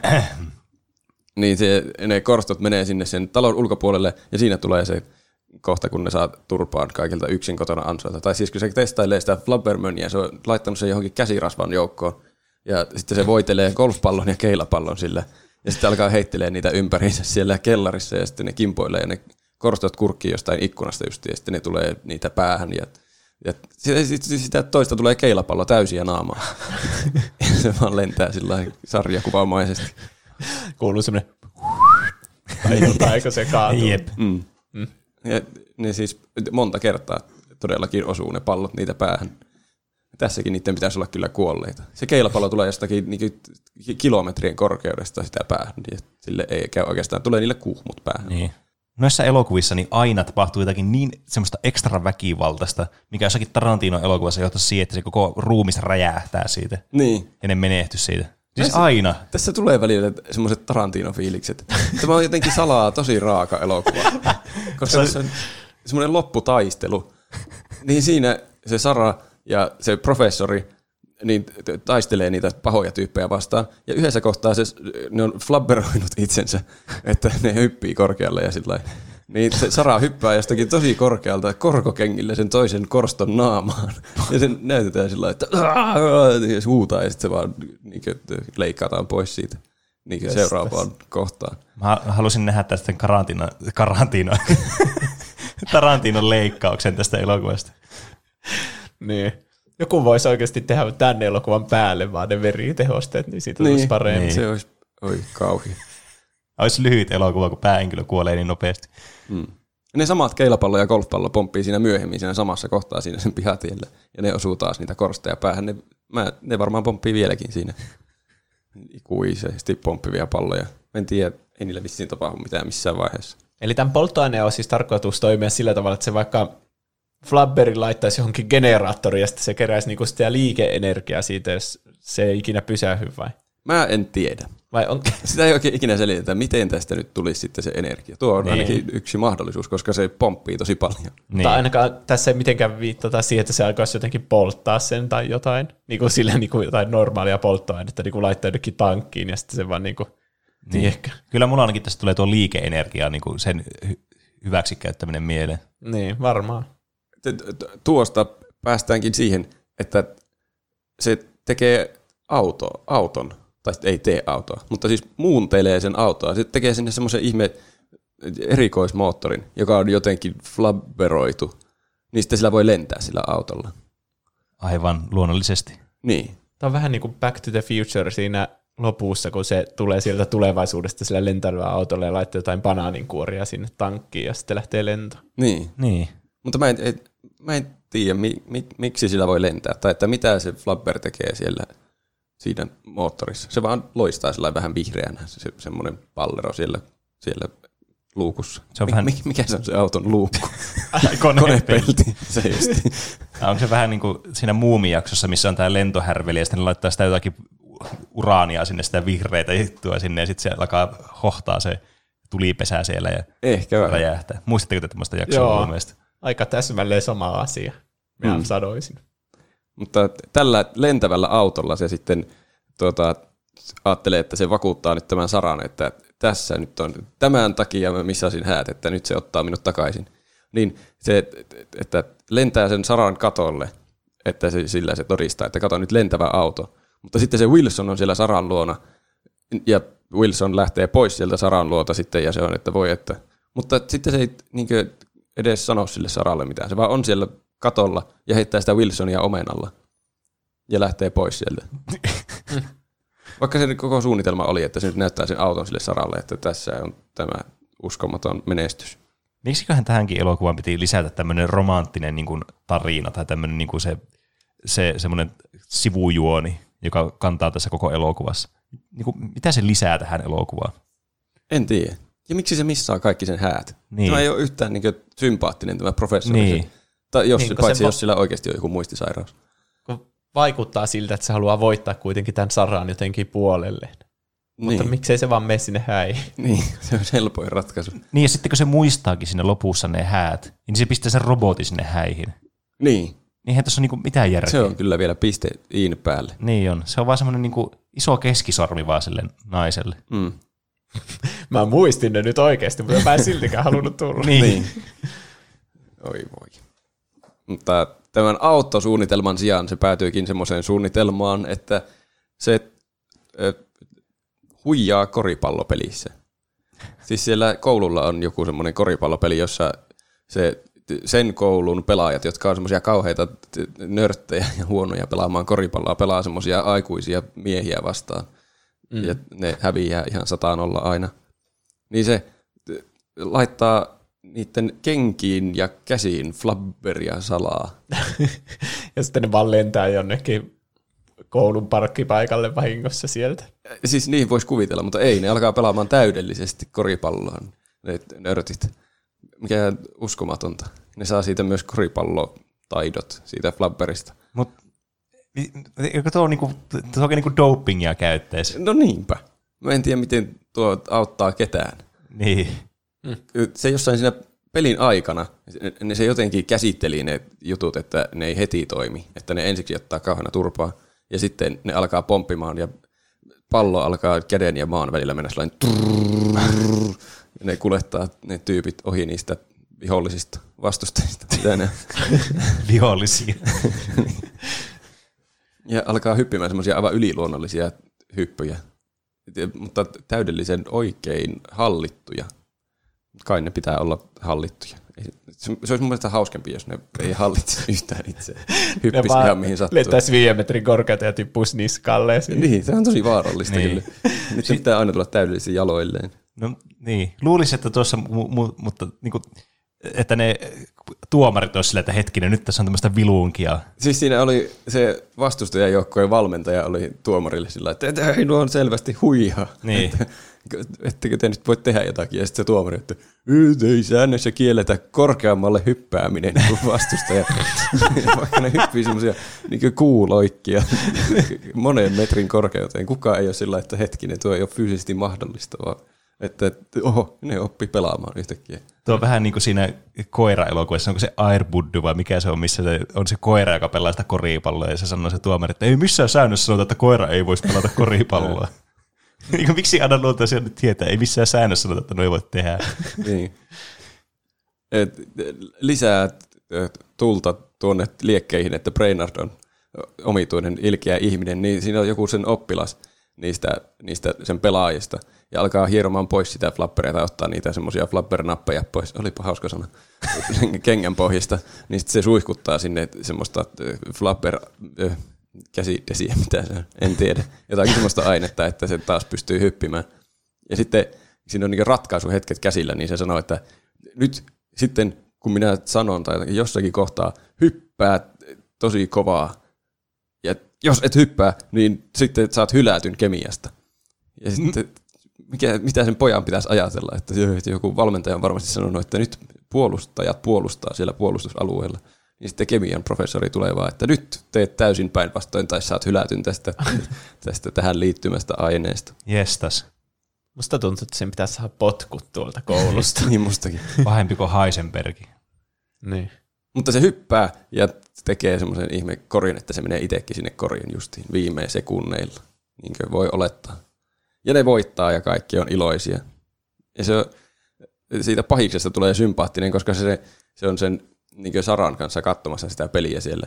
Ja se, Robin Williams vaan koko ajan häiritsee sen koko pelin sitä, että se huutaa sen korvaa ja semmoisella airhornilla se puhaltaa sen naamaan. Ja läiskii sitä jollakin lehtisellä päähän koko ajan, kun tulee niille lisää koreja, kun ne huijaa niillä flappereilla. Ja sitten sen jälkeen se, se, se pahis, on, pahis on sille Saralle, että siis mitä helvettiä, nuo selvästi huijas jotenkin, nuo, että tässä on jotain mätää. Ja se Sarakin on vaan, että "Nyt sä oot vaan huono häviäjä. Et, Eikö sä nähnyt, mitä tuolla tapahtuu? Et Ei noin voi ihmiset tehdä. On, tolleen kun ne ajattelee ne ihmiset, jotka huijaa videopeleissä, että ne ajattelee vaan läimii, ainakin siltä se tuntuu, että ne läimii vaan toisialla flabbereilla sitten naamaa, kun ne jossain Fall lentää vaan suoraan sinne maaliin ja itse juoksee siellä. En tiedä. Aivan kerrassa, siis raivostuttaa. Pelkästään tuo selitys saa mun niinku veren pulppuamaan. sille. Kaikki vaan hyväksyy huijaa. Tai, se on, tai ne on niin tyhmiä, että ne ei tajua, että tuossa selvästi on nyt vilunkin peliä. Joku tuomari voisi olla, että hei, katsotaanpa teidän kengän pohjiin, että onko siellä jotakin pomppupalleroita. Mutta ei ole säännössä kielletty, että siellä ei olla pomppupalleroita. niin, eikö? Ehkä ei. Tää, se koko suunnitelma on jotenkin ihan nurinkurinen. Mä olisin laittanut niiden vastustajapelaajien varusteisiin. Ja sitten ollut, että kato nuo huijaa, tarkistaa niiden kengänpohjat ja kädet, kun ne on ihan tuommoisessa pomppuaineessa. Ja sitten ne olisi voittanut niin kuin by default. On tämä vähän tämmöinen Disneymäinen juttu, että sillä, tiedätkö, sillä flabberillähän se just kuuluu voittaa. Ja Niin. sille, Niin kai. että s- sitten näytetään lapsille, että osta kotiin oma flabber, niin sustakin tulee näin hyvä kaikessa Aivan, mahdollisessa. semmoista muovailuvahaa voi myyä. Mm. Mulla oli semmoinen niin Harry Potter ja salaisuuksien kammio, semmoinen lelu, johon sä, se oli niinku semmoinen iso käärme, olikohan se niinku se basiliski, jolla aukesi näin suu. Siinä alla oli semmoinen alusta, johon sä pystyt laittamaan sun Harry Potter-figuurin. Ja sitten sinne ladattiin sinne käärmeeseen, millä on valkeassa suu, niin ladattiin semmoista vihreitä mönnyä. Ja sitten siinä lelussa oli vaan tarkoituksena, että painetaan nappia ja se suu aukeaa ja sitten se sun figuuri menee ihan mönnyä. Tommonen lelu mulla ihan oikeasti oli. Kuulostaa hauskalta. Kyllä jollakin kuuntelijalla oli var- varmasti sama. Sä oot nähnyt kyllä jotain unta. Enkä oo. Jos joku kuuntelija ei sano, että mulla oli tuo sama lelu, niin mä oon päättänyt, että sä oot hullu. Niin, kyllä. Lähettäkää viestejä, jos teillä oli tuo. Pelastakaa Juuson mielenterveyden maine. Kestä tätä. Tämän koripallopelin aikaan siellä on semmoinen, se Weibo avaa sen Flabberin, se Flabber on siellä jossain omassa tankissaan siellä, siellä Brainardin kotona, niin se avaa sen tankin ja se Flabber järjestää jonkun ihme semmoisen niin tanssishown. semmoinen outo väliaikashow. Ja se ei liity yhtään mihinkään. Se ei edistä sitä juonta millään tavalla. Siihen, se, siellä vaan kuuluu musiikkia, siellä monta semmoista pientä flapperia tanssii. Ja niillä on semmoinen musikaali menossa siellä. Ja sitten se Kuka ei näe sitä. Niin, Paitsi katsoja. se Weibo näkee. miksi, se, miksi se viivaa vaan se jutu, että ne voi En minä tehdä tiedä. tanssia? Ei se ole mitään järkeä.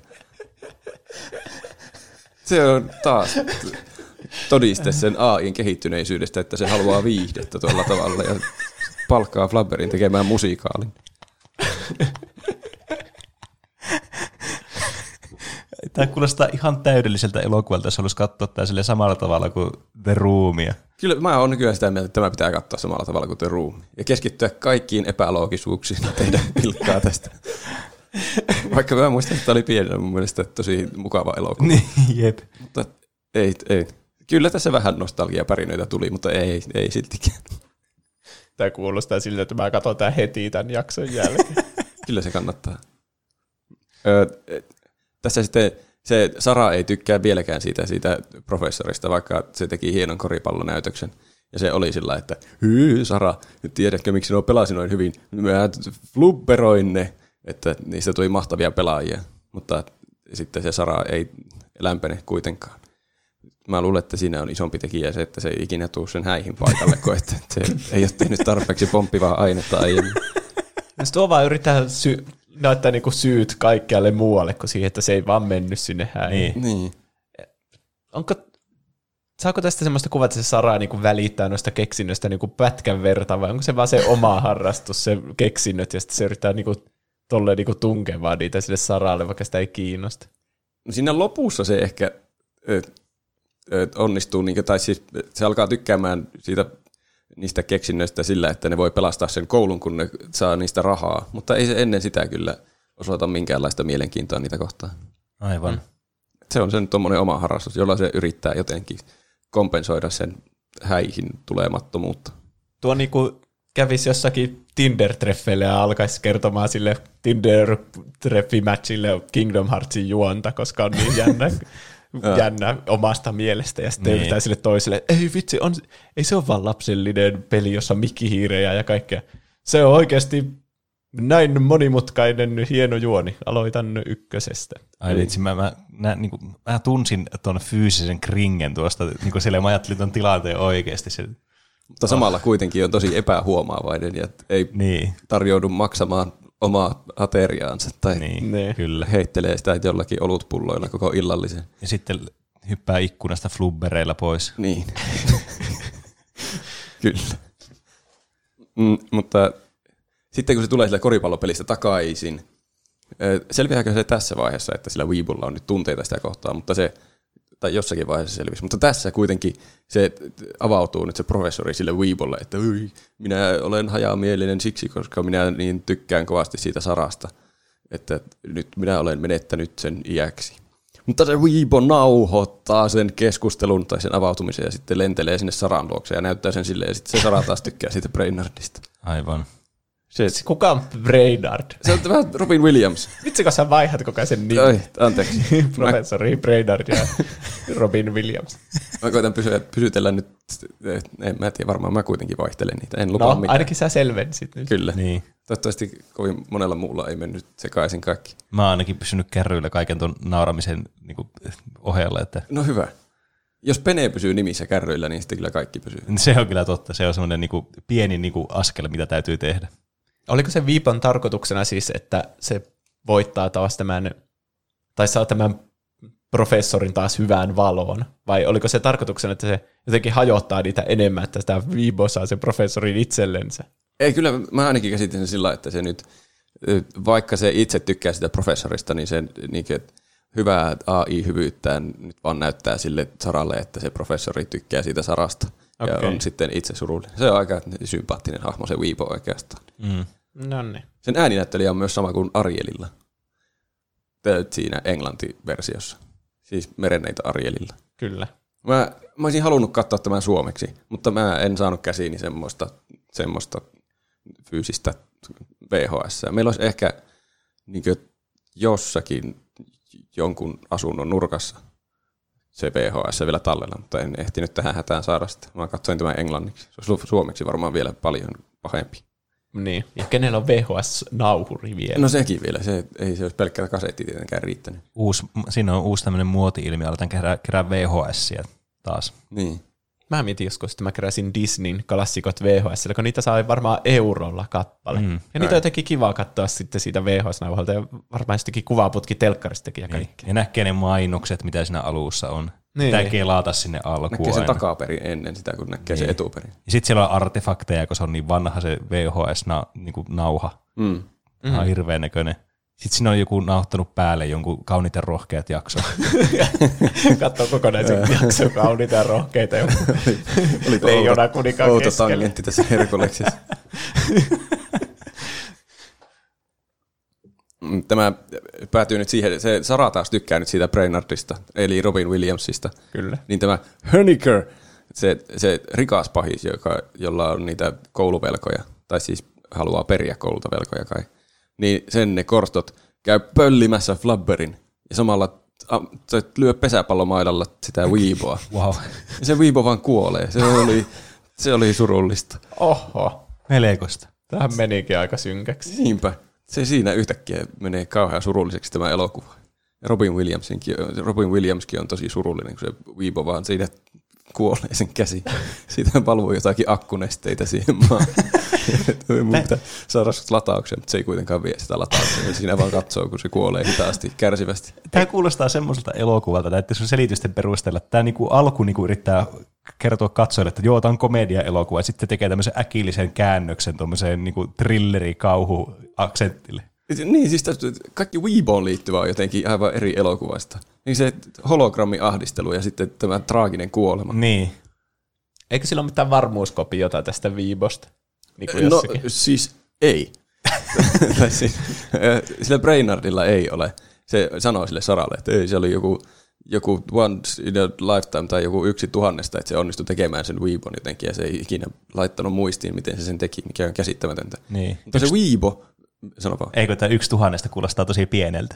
tuo on kyllä totta, yksi miljoonasta. Mä vaihan se semmoisen. niin. Oho. Siinä on monta tuhatta. Niin se Weebo oli kuitenkin, oli, oli tehnyt jonkun ihme varmuusdatakopion johonkin, johon se oli tehnyt jotenkin paran- parannellun version itsestään. Ja se sanoi, että no niin tällä sä voit nyt rakentaa. Ja se viittaa sen, minkä se voi sillä rakentaa, niin niiden lapseksi. Häh? Häh? se, se siis taas, Weebon ja Bernardin lapseksi. niin, että se olisi niin niiden lapsi. Se ottaa taas tosi oudon käänteen tuo elokuva tuossa. Eli Mä en Tule- oikein tiedä, minkälainen suhde noilla on tuolla robotilla ja professorilla. niillä on lapsi, Niin, joka on ollut salassa kaikilta. tai niin. Myös siltä Bernardilta. Se on vähän niin kuin, että joku vaimo kuolee että jossain synnytyksessä, niin sitten on lapsi, mutta ei vaimoa. Niin se on Niin. tuommoisen robotin kanssa tuommoinen sama, että robotti kuolee, mutta sillä on ohjeet lapsen tekoon siellä sisällä. Tässä saisi tässä sais todella häiritsevä elokuvan niin tehtyä. Tämmöisen kunnon ex machina tyyliin. Se on aika häiritsevä elokuva. Eli lähteekö tämä liikaa tangentille, jos me vielä keskitytään tuohon Viibon lapseen? Ei Mutta, eli se ei ole se Viibon persoonallisuus siinä, vaan se on joku uusi AI sitten, se Niin. lapsi. Sitä Weebon persoonallisuutta ei vissiin saanut mitenkään palautettua, niin mä käsitin. Okei. Että siinä kuitenkin oli semmoinen suuri menetys, kun se kuoli pesäpallon mailan pais- paiskeessa. No niin. Kiitos Oho. tästä selityksestä. MP. Tuota, tämän jälkeen Brainard ja Sara lähtee hakemaan Flabberia takaisin sieltä, kun se Höniker, Höniker on nyt varastanut sen Flabberin itselleen. Ja ö, tässä, sitten kun ne pääsee sinne sen kämpille, niin tulee tosi outo kohta. Mutta mä muistan, että mä lapsena nauroin sille paljon sille kohdalle. Siinä on semmoinen, sillä on taskussa vesipyssy, joka näyttää ihan oikealta aseelta, ja sitten ne korstat on sillä, että hei, hei, sulla on ase täällä. Ja sitten se, että ei se on vesipyssy. Ja sitten se ampuu sitä naamaa sillä sillä Ja sillä tulee Jestas. luodinreikä ei, ei. Mikä ei kyllä yllättäisi yhtään, mutta ei. Niin, Tää, tää elokuva koko ajan mä haluaisin nähdä tästä semmoisen kunnon synkät leikkauksen. niin. Oi, se olikin oikea ase, vesipyssy, ei kotiin.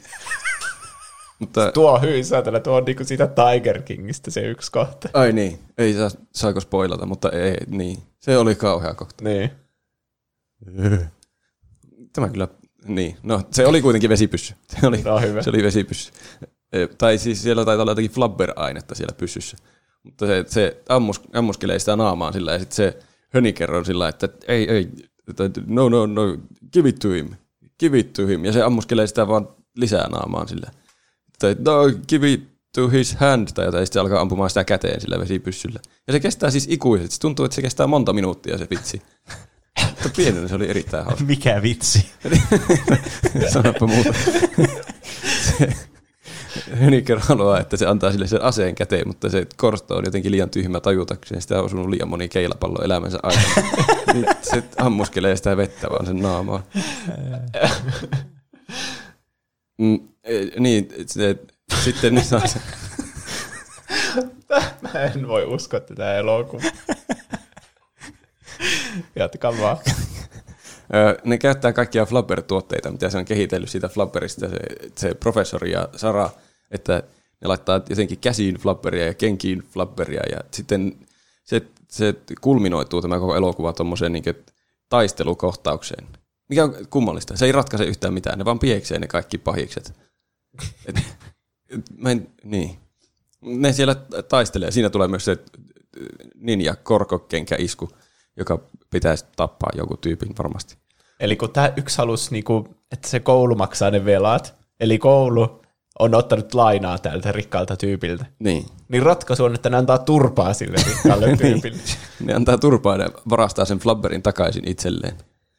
No se, niin. sekin on semmoinen hirveä slaps, slapstick-taistelu, että siellä kaikki lentelee volteilla ja, ja pyörtyy. Ja ne heittää flabberilla sitä hönikeriä lopulta takaraivoon ja sekin lentää jostakin ikkunasta uima-altaaseen.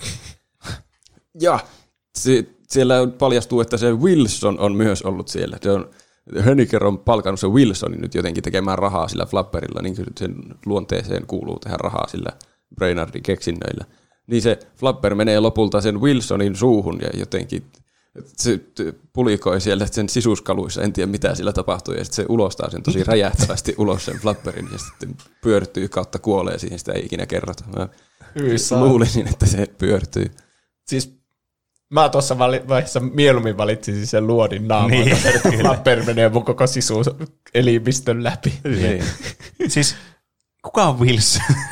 se, oli, se oli se vanha työkaveri, joka on varastanut sen kaikki Aivan. ideat ja tehnyt rahaa. niin se, tosi, se oli vaan semmoinen, se kävi sanomassa, että se ei vihaa sitä ja sitten se ei ollut tässä elokuvassa muuten mukana. Kyllä se yritteli, yritteli, yritti liehitellä sitä, sitä Saraa koko Ai elokuvan niin, ajan. mutta se oli sitten tämä toinen pahis, joka sen liehitteli aluksi. Ei vaan se Wilson, pelkä, tässä menee nyt, tässä on paljon näitä pahiksia. Se Wilson yritti koko ajan liehitellä sitä Saraa, mutta tämä Höniker oli vaan semmoinen rikas tyyppi, joka halusi tehdä Aivan. rahaa Flabberilla. Okei. Okay. Onkohan tässä nyt kaikki samalla kartalla? Toivottavasti. Teidän pitää katsoa tämä elokuva. se on liian hyvä elokuva. Selvästikin täytyy. Tämän, tämän taistelun tuoksinnan jälkeen se muistaakseni leikkasi vaan semmoiseen kohtaan, että niin johonkin ovelle heitettiin lehti, jossa luki, että "Ee, professori Brainard pelastaa koulun. Että semmoinen uskomaton jaada jaada. Että ne vaan taisteli niitä vastaan ja sitten se jotenkin sai pelastettua sen koulun. En mä tiedä, okay. miten ne rahasti sillä flapperilla, että vai myikö ne sitten jotkut Weibo-suunnitelmat. Eli ne sai vaan sen takaisin sen Flapperin Niin. Ja sitten se niin kuin jotenkin automaattisesti pelasti sen koulun sitten. Ja siinä ei näytetä, että miten. Niin. Hmm. Jotenkin sen maksoi ne velat. Tai sitten se niin pelkäsi se, se pahis, että se antoi ne velat vaan anteeksi. Että ne tulee taas terrorisoimaan sen flapperilla. Niin. Niin. Ne kuitenkin tappoi sen kylmäverisesti se Wilsoninkin. Niinpä. Se vieläkin makaa sillä lattialla varmaan ja työpöydän eessä. Se, se toinen pahis ei halua samaa kohtaloa. Ihan ymmärrettävää. Kyllä mä voin antaa ne anteeksi ne velat. Mm. Ei, se, ei se haittaa. Ja tässä sitten ne menee sitten lopuksi naimisiin. Sara ja, ja Brainard ne on taas toisistaan tykkää ja se Brainard ei tule paikalle sinne häihin. Se on sillä robotilla siellä häissä. Kuka, mikä se robotti nyt on? Onko se joku ihan erillinen robotti? Mun mielestä se robotti oli nyt se, se varaviivo. Se niiden Lapsi. lapsi. Eli, eli, Niin. se, eli se meni siis se, se nainen, johon se oli rakastunut, niin meni naimisiin sen, sen Reynardien, sen robottiin lapsen kanssa. Kyllä. niin kai siinä tapahtuu. ja ne, sitten ne lähtee häämatkalle semmo, sillä lentävällä autolla. Siis kuka? Ket- Ai niin se robotti. se robotti ne, kaikki, ne kaikki lähtee. Siellä on se Brainard ja se Sara ja sitten äh, Flabber ja se, se Weebo Junior. Weebette. Olikohan se nimi Weebette? Okei. Okay. Ja siihen se loppuu. Uskomaton elokuva. Tämä on kyllä siis... Tuo, niin. Ja Siis jos, jos sä paljastat yhtäkkiä, että "Ot- mä keksin tämän kaiken omasta päästä, saippua roopea, Ultimaattinen saippua roope. niin mä olisin silleen, että no totta kai me ei olisi pitänyt arvata se Niin. alusta asti.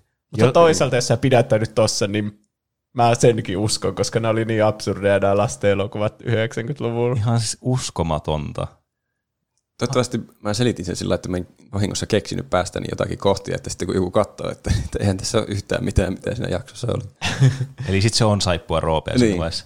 No jos puolet kantosta on totta, niin se on Niin. ihan uskomatonta. Kyllä siinä muistaakseni, jos mä en jossakin psykooseissa ollut, niin siinä oli kaikki, kaikki nuo kohdat, mitä mä selostin. Sä katsoit sen jo nyt sillä room-tyylillä. Niin, Kyllä. se niin vaihtui siinä aika elokuvan alussa, kun mä tajusin, mistä on niin kyse. Asenne kokonaan. Mun lempihahmo tässä oli semmoinen pieni poika, joka asuu siinä jossakin sen Brainardin talon lähellä. Olisiko ollut ihan naapurissa. Niin se, se traumatisoituu tämän elokuvan aikana. Semmoinen random poika, ihan taustahenkilö. Sitä terrorisoidaan koko elokuva. Se Flabber jotenkin, siinä on alussa sen isä jotakin, että ei täällä ole mitään mörköjä, että menee vain nukkumaan, sitten se Flapper lentää sen ikkunasta sisään ja aiheuttaa kaaosta ja hämmennystä. Ja se huutaa ja menee peiton alle. Ja sitten ne, jossain vaiheessa ne ihme korstot lentää puuhun sen ikkunan taakse ja on pelottavan näköisiä siinä. Ja sitten mitäköhän muuta siinä oli. Se lopussa näkee sen lentävän auton siellä lentokoneessa, kun se isä on sillä, että nyt me ollaan näin korkealla, täällä ei voi olla mitään mörköä, ja sitten se avaa ikkunan. taas, ja se flapper lentää siitäkin ikkunasta. Uskomatonta. Ne on tehnyt tosta semmoisen sequel niinku baitin vähän, että tuo joku sequel, joka kertoo siitä pojasta ja kuinka siitä Joku on tullut semmonen- seuraava pahis, koska se on Niin. tullut Ah, hulluksi. niin, joo, Aivan. totta. Tai sitten siitä tulee se- synkkä. Siitä tulee semmoinen, että mun on napattava se flabber. Niin, ja siitä joo. tulee se elämäntehtävä niinku todistaa, että se on totta. Tai jotain. Niin. Mm. Tämä oli outo. Mä en muistanut, kuinka keskinkertainen elokuva tämä oli. Mutta tämä oli kyllä hauskaa katsottavaa oikealla asenteella. Nostalgiaa laseilla voi katsoa ehkä jotenkuten. Tai jos tekee tästä jonkun juomapeli. Niin, siis juomapelin tästä voisi tehdä varmasti. Keksii t- mitä tahansa. Mitä, aina kun tapahtuu jotakin, missä ei ole järkeä. Aina kun ongelmat ratkaistaan väkivallalla. niin. Aina kun poika traumatisoituu enemmän. Aina kun Brainerd tekee mahdollisimman epäloogisen ratkaisun jossakin missä tahansa tilanteessa. Aina kun se missaa omat häät. Niin, saisi syödä neljä kertaa. Mutta ainakin tämmöisistä elokuvista on hauska puhua. Niin jo. No joo, Mä, san- mä voin ainakin sanoa, että mulla oli hauska. niin, voi luoi. Ka- kaikkien kannattaa katsoa Flopper, jos sitä ei ole vielä nähnyt. Maailman mahtavin mönjä. Mm. Kyllä, ehdottomasti. No, Heti sen mun salaisuuksien kammiomöniä jälkeen. Heti niin. sen jälkeen. Ö, mit, no, mitä te olette tehnyt Flopperia lukuun ottamatta viime aikoina? Ot, näkittekö te sen Nintendon semmoisen Mario 35-vuotisjulkaisu jutun. Paljon julkaisuja. Ää, ainakin sille niin kuin, näin jotakin, niin kuin, mitä ne oli julkaissut mutta en katsonut sitä. Oliko niin kuin, siinä joku 64 Joo. Niin, Super Mario 64, Super Mario Sunshine ja Super Mario Galaxy, kaikki tulee Switchille yhdessä paketissa. Hui. Super Mario-pelejä, jota mä en ole ikinä pelannut. Tai siis on mä pelannut sitä Super Mario 64, mutta en ole läpi asti. Mutta kannattaa olla nopea, koska se on vaan rajoitettu ajan. Aika Mäkin kuulin tuon. Miksi se on rajoitettu ajan? Tämä on taas näitä Nintendo Only-juttuja. Nintendo, on- niin. Se on vis, mä veikkaan, että se on vähän niin kuin Disney, kun Disneyhän julkaisi ennen vanha niitä leffoja silleen niin kuin rajoitetuksi ajaksi DVDlle tai VHSlle. Ja sitten ne meni takaisin semmoiseen Disney Vaulttiin, semmoiseen holviin. Ja sitten niitä piettiin siellä. Ja sitten tuli joku Diamond Edition, ja sitten se oli taas hetken aikaa myynnissä. niin. Hmm. Nythän on se Disney Plussa tulossa syyskuun, tämän kuun, onko se 15. päivä? Niin, vissinkin. Ehkä. Eli kaikki holvit avataan. Oikohan siellä Flubber? Niin, ehkä.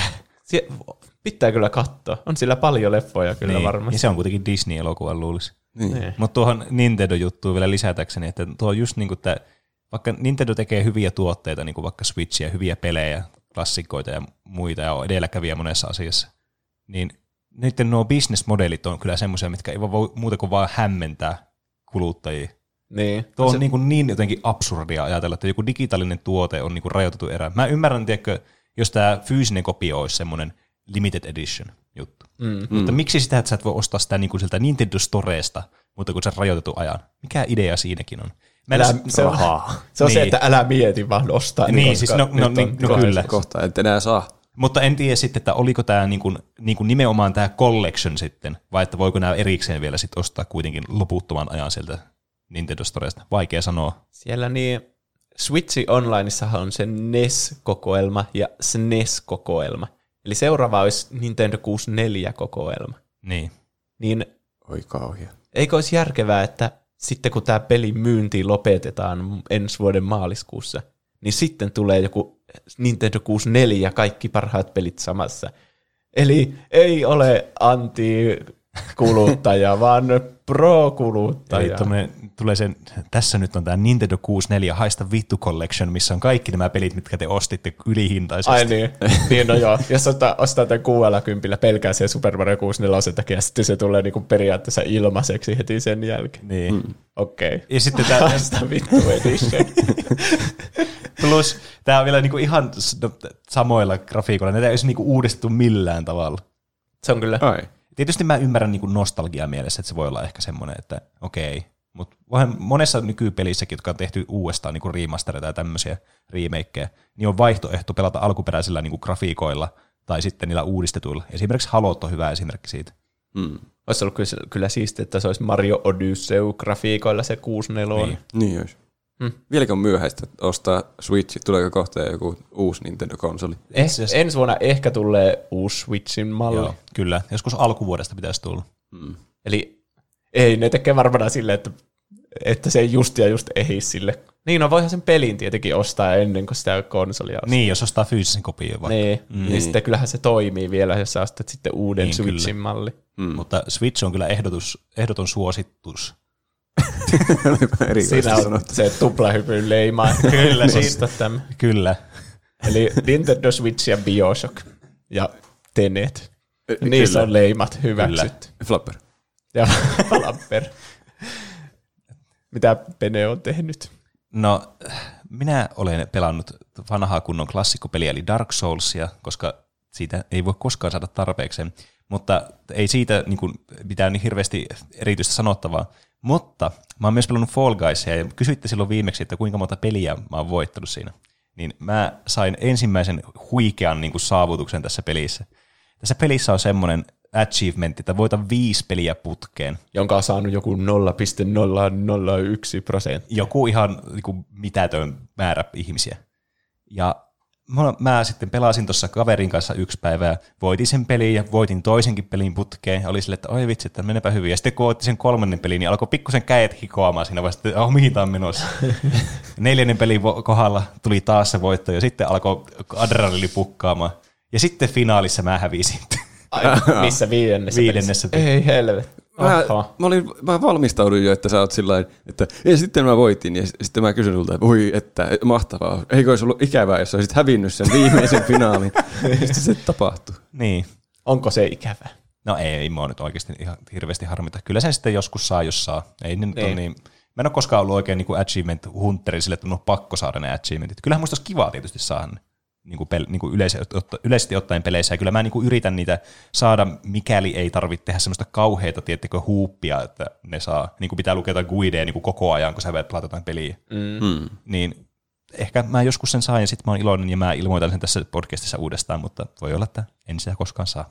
Niin. Tuo achievement on kuitenkin tommonen, että se siihen tavallaan koko ajan pyrkii, Niin. vaikka normaalisti Niin, pelaa. sitä. kyllä se on ihan totta. Entäs mitä Roope? Öö, uskokaa tai älkää, mä pelasin Fifaa. Oho. Eilen pelasin Fifaa, mutta tämä ei ollut semmoinen perinteinen pelasin Fifaa ja tulin masentuneeksi tarina, koska siinä FIFA-jaksossakin mä sanoin, että se toimii semmoisena niin sohvakaveripelaamisena. Niin se oli eilen juuri sohvakaveripelaamista. Meillä oli kaksi pleikkaria ja molemmilla pleikkarilla neljä pelaajaa. Sitten me pelattiin neljä vastaan neljä pelejä. Oh. Oi vitsit. Se oli Vähän hauskaa. siisti. Tuo on kyllä. Si- siis, siinä tuli niin Fifan parhaat puolet esiin. Että se, silloin se toimii kyllä pelinä aivan mainiosti. No aivan varmasti. Sitten mä katsoin Netflixistä jonkun semmoisen Netflix-elokuvan sen takia, koska siinä oli pitkästä aikaa missään elokuvassa taas Joseph Gordon-Levitt, eli Project Power. Oletko te semmoista kattonut? En ole kuullutkaan. Ah, semmoinen on tullut. Harjoittelitteko se? Semmoinen, Me puhutaan niinku Digimonit. Niin. semmoinen elokuva oli tullut Netflixiin ja siinä on Joseph Gordon-Levitt. Ja Jaa. Jamie Fox. Onhan kai se Jamie Fox, joo. joo. Joo. Onko tämä niinku Netflix original elokuva? Mun mielestä se oli ihan Netflix-elokuva. Okei, okay. Se oli aika meh, mutta siinä oli Joseph Gordon-Levitt. aivan. Se siis semmoinen viihdyttävä popcorni-elokuva. Niin. Ei todellakaan mikään ihmeellinen. Project Power. Kyllä. Mm. Siinä on ihan mielenkiintoinen se niin kuin, lähtöasetelma. Mikä Tai- se on? Si- siinä on niin semmoisia pillereitä, joista saa jonkun semmoisen tavallaan supervoiman, joka riippuu sitten siitä ihmisestä, että minkälainen voima sieltä tulee. Ja sitten se, no se siinä oikeastaan on. Sitten siinä voi- on kaikenlaisia hahmoja, jo- jotka yrittää tehdä omia asioitaan ja saa voimia pillereistä. pelata koripalloa täydellisesti hyppimällä ilman.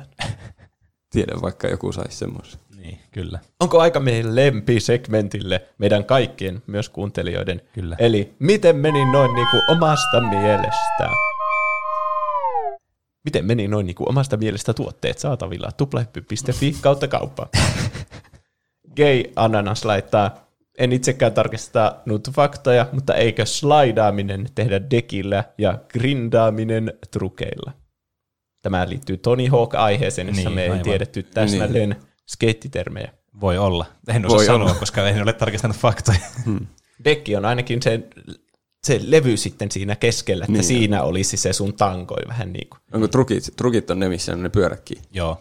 Eli sitä grindaamista, kun tehdään sitten silleen niin kuin nokka eteenpäin, vai mitä? Sitä voi tehdä monella eri tavalla. Niin, voi kai se olla toiseenkin suuntaan se nokka, jos se on sillä niin vähän vinossa se Niin. lauta. Siinä on Niin. monia tyylejä. Ja sitten Mr. Phoenix laittaa, missä meemi uusimmassa jaksossa? No, ensinnäkin meemiä ja tulee vain silloin jaksoissa, kun on joku tosi hyvä meemi, ja maksimissaan yksi. Niin, silloin kun me itse jaksamme semmoisen sisällyttää jakso. Niin, kyllä. Niin, ja viimeksi nauhoitettiin torstaina, niin ei ollut tullut hirveästi meemiä. Tässä jaksossa on meemi, joka on mun mielestä hyvä. Mutta mitäs muita viestejä ja aiheehdotuksia? Meille voi lähettää viestejä ja aiheehdotuksia Instagramin ja Twitterin kautta. Meidät löytyy nimellä Tuplahyppy. sekä sähköpostilla osoitteeseen Podcast at tuplahyppy.fi. sekä muun muassa Discordin kautta. Linkit löytyy jakson kuvauksesta. Kiitos uudesta hyvästä jaksosta. Ajoittui itsellekin mainiosti, kun näin leffan juuri viikonloppuna. Tässä puhutaan siis Tenetistä. Aivan. Olen ehdottomasti sen kannalla, että teette uuden jakson, kun Tenet on saatavilla kotona katseltavaksi. Jos nauhoitatte samalla kun katsotte leffaa, pausetatte ja keskustelette siitä. Voisi itse katsoa elokuvan teidän kommenttiraidalla. Toi Teette hauska aivan.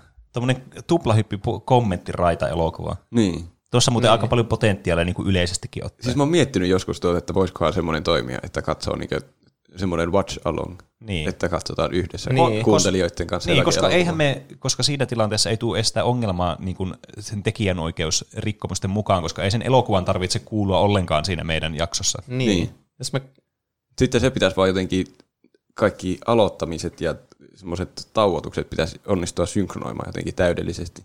mä oon kuunnellut, yhden toisen podcastin tekemiä kommenttiraitoja, niin ne tekee silleen, että ne puhe, puhuu siinä alussa, että joo, tää on tää kommenttiraita, ja sitten tietyssä kohtaa silleen, no niin, painakaa playtä, N, Y, T, nyt, niin sitten kaikilla alkaa niin se elokuva samaan aikaan. Niin, kyllä. Niin. Miksi ei? Aika Siinä on hauska idea. idea. kyllä. Ja sitten Olli laittaa, ostin just Switchin ja tein töitä koko kesän sitä varten kuunnellen tuplahyppyä, iskee silmään. Ja Ai haluan vitsi. kysyä, mitkä on teidän lempihahmot Super Smash Bros. Ultimateissa? Omat suosikit on Little Mac, Ike, Richer ja King K. Rool.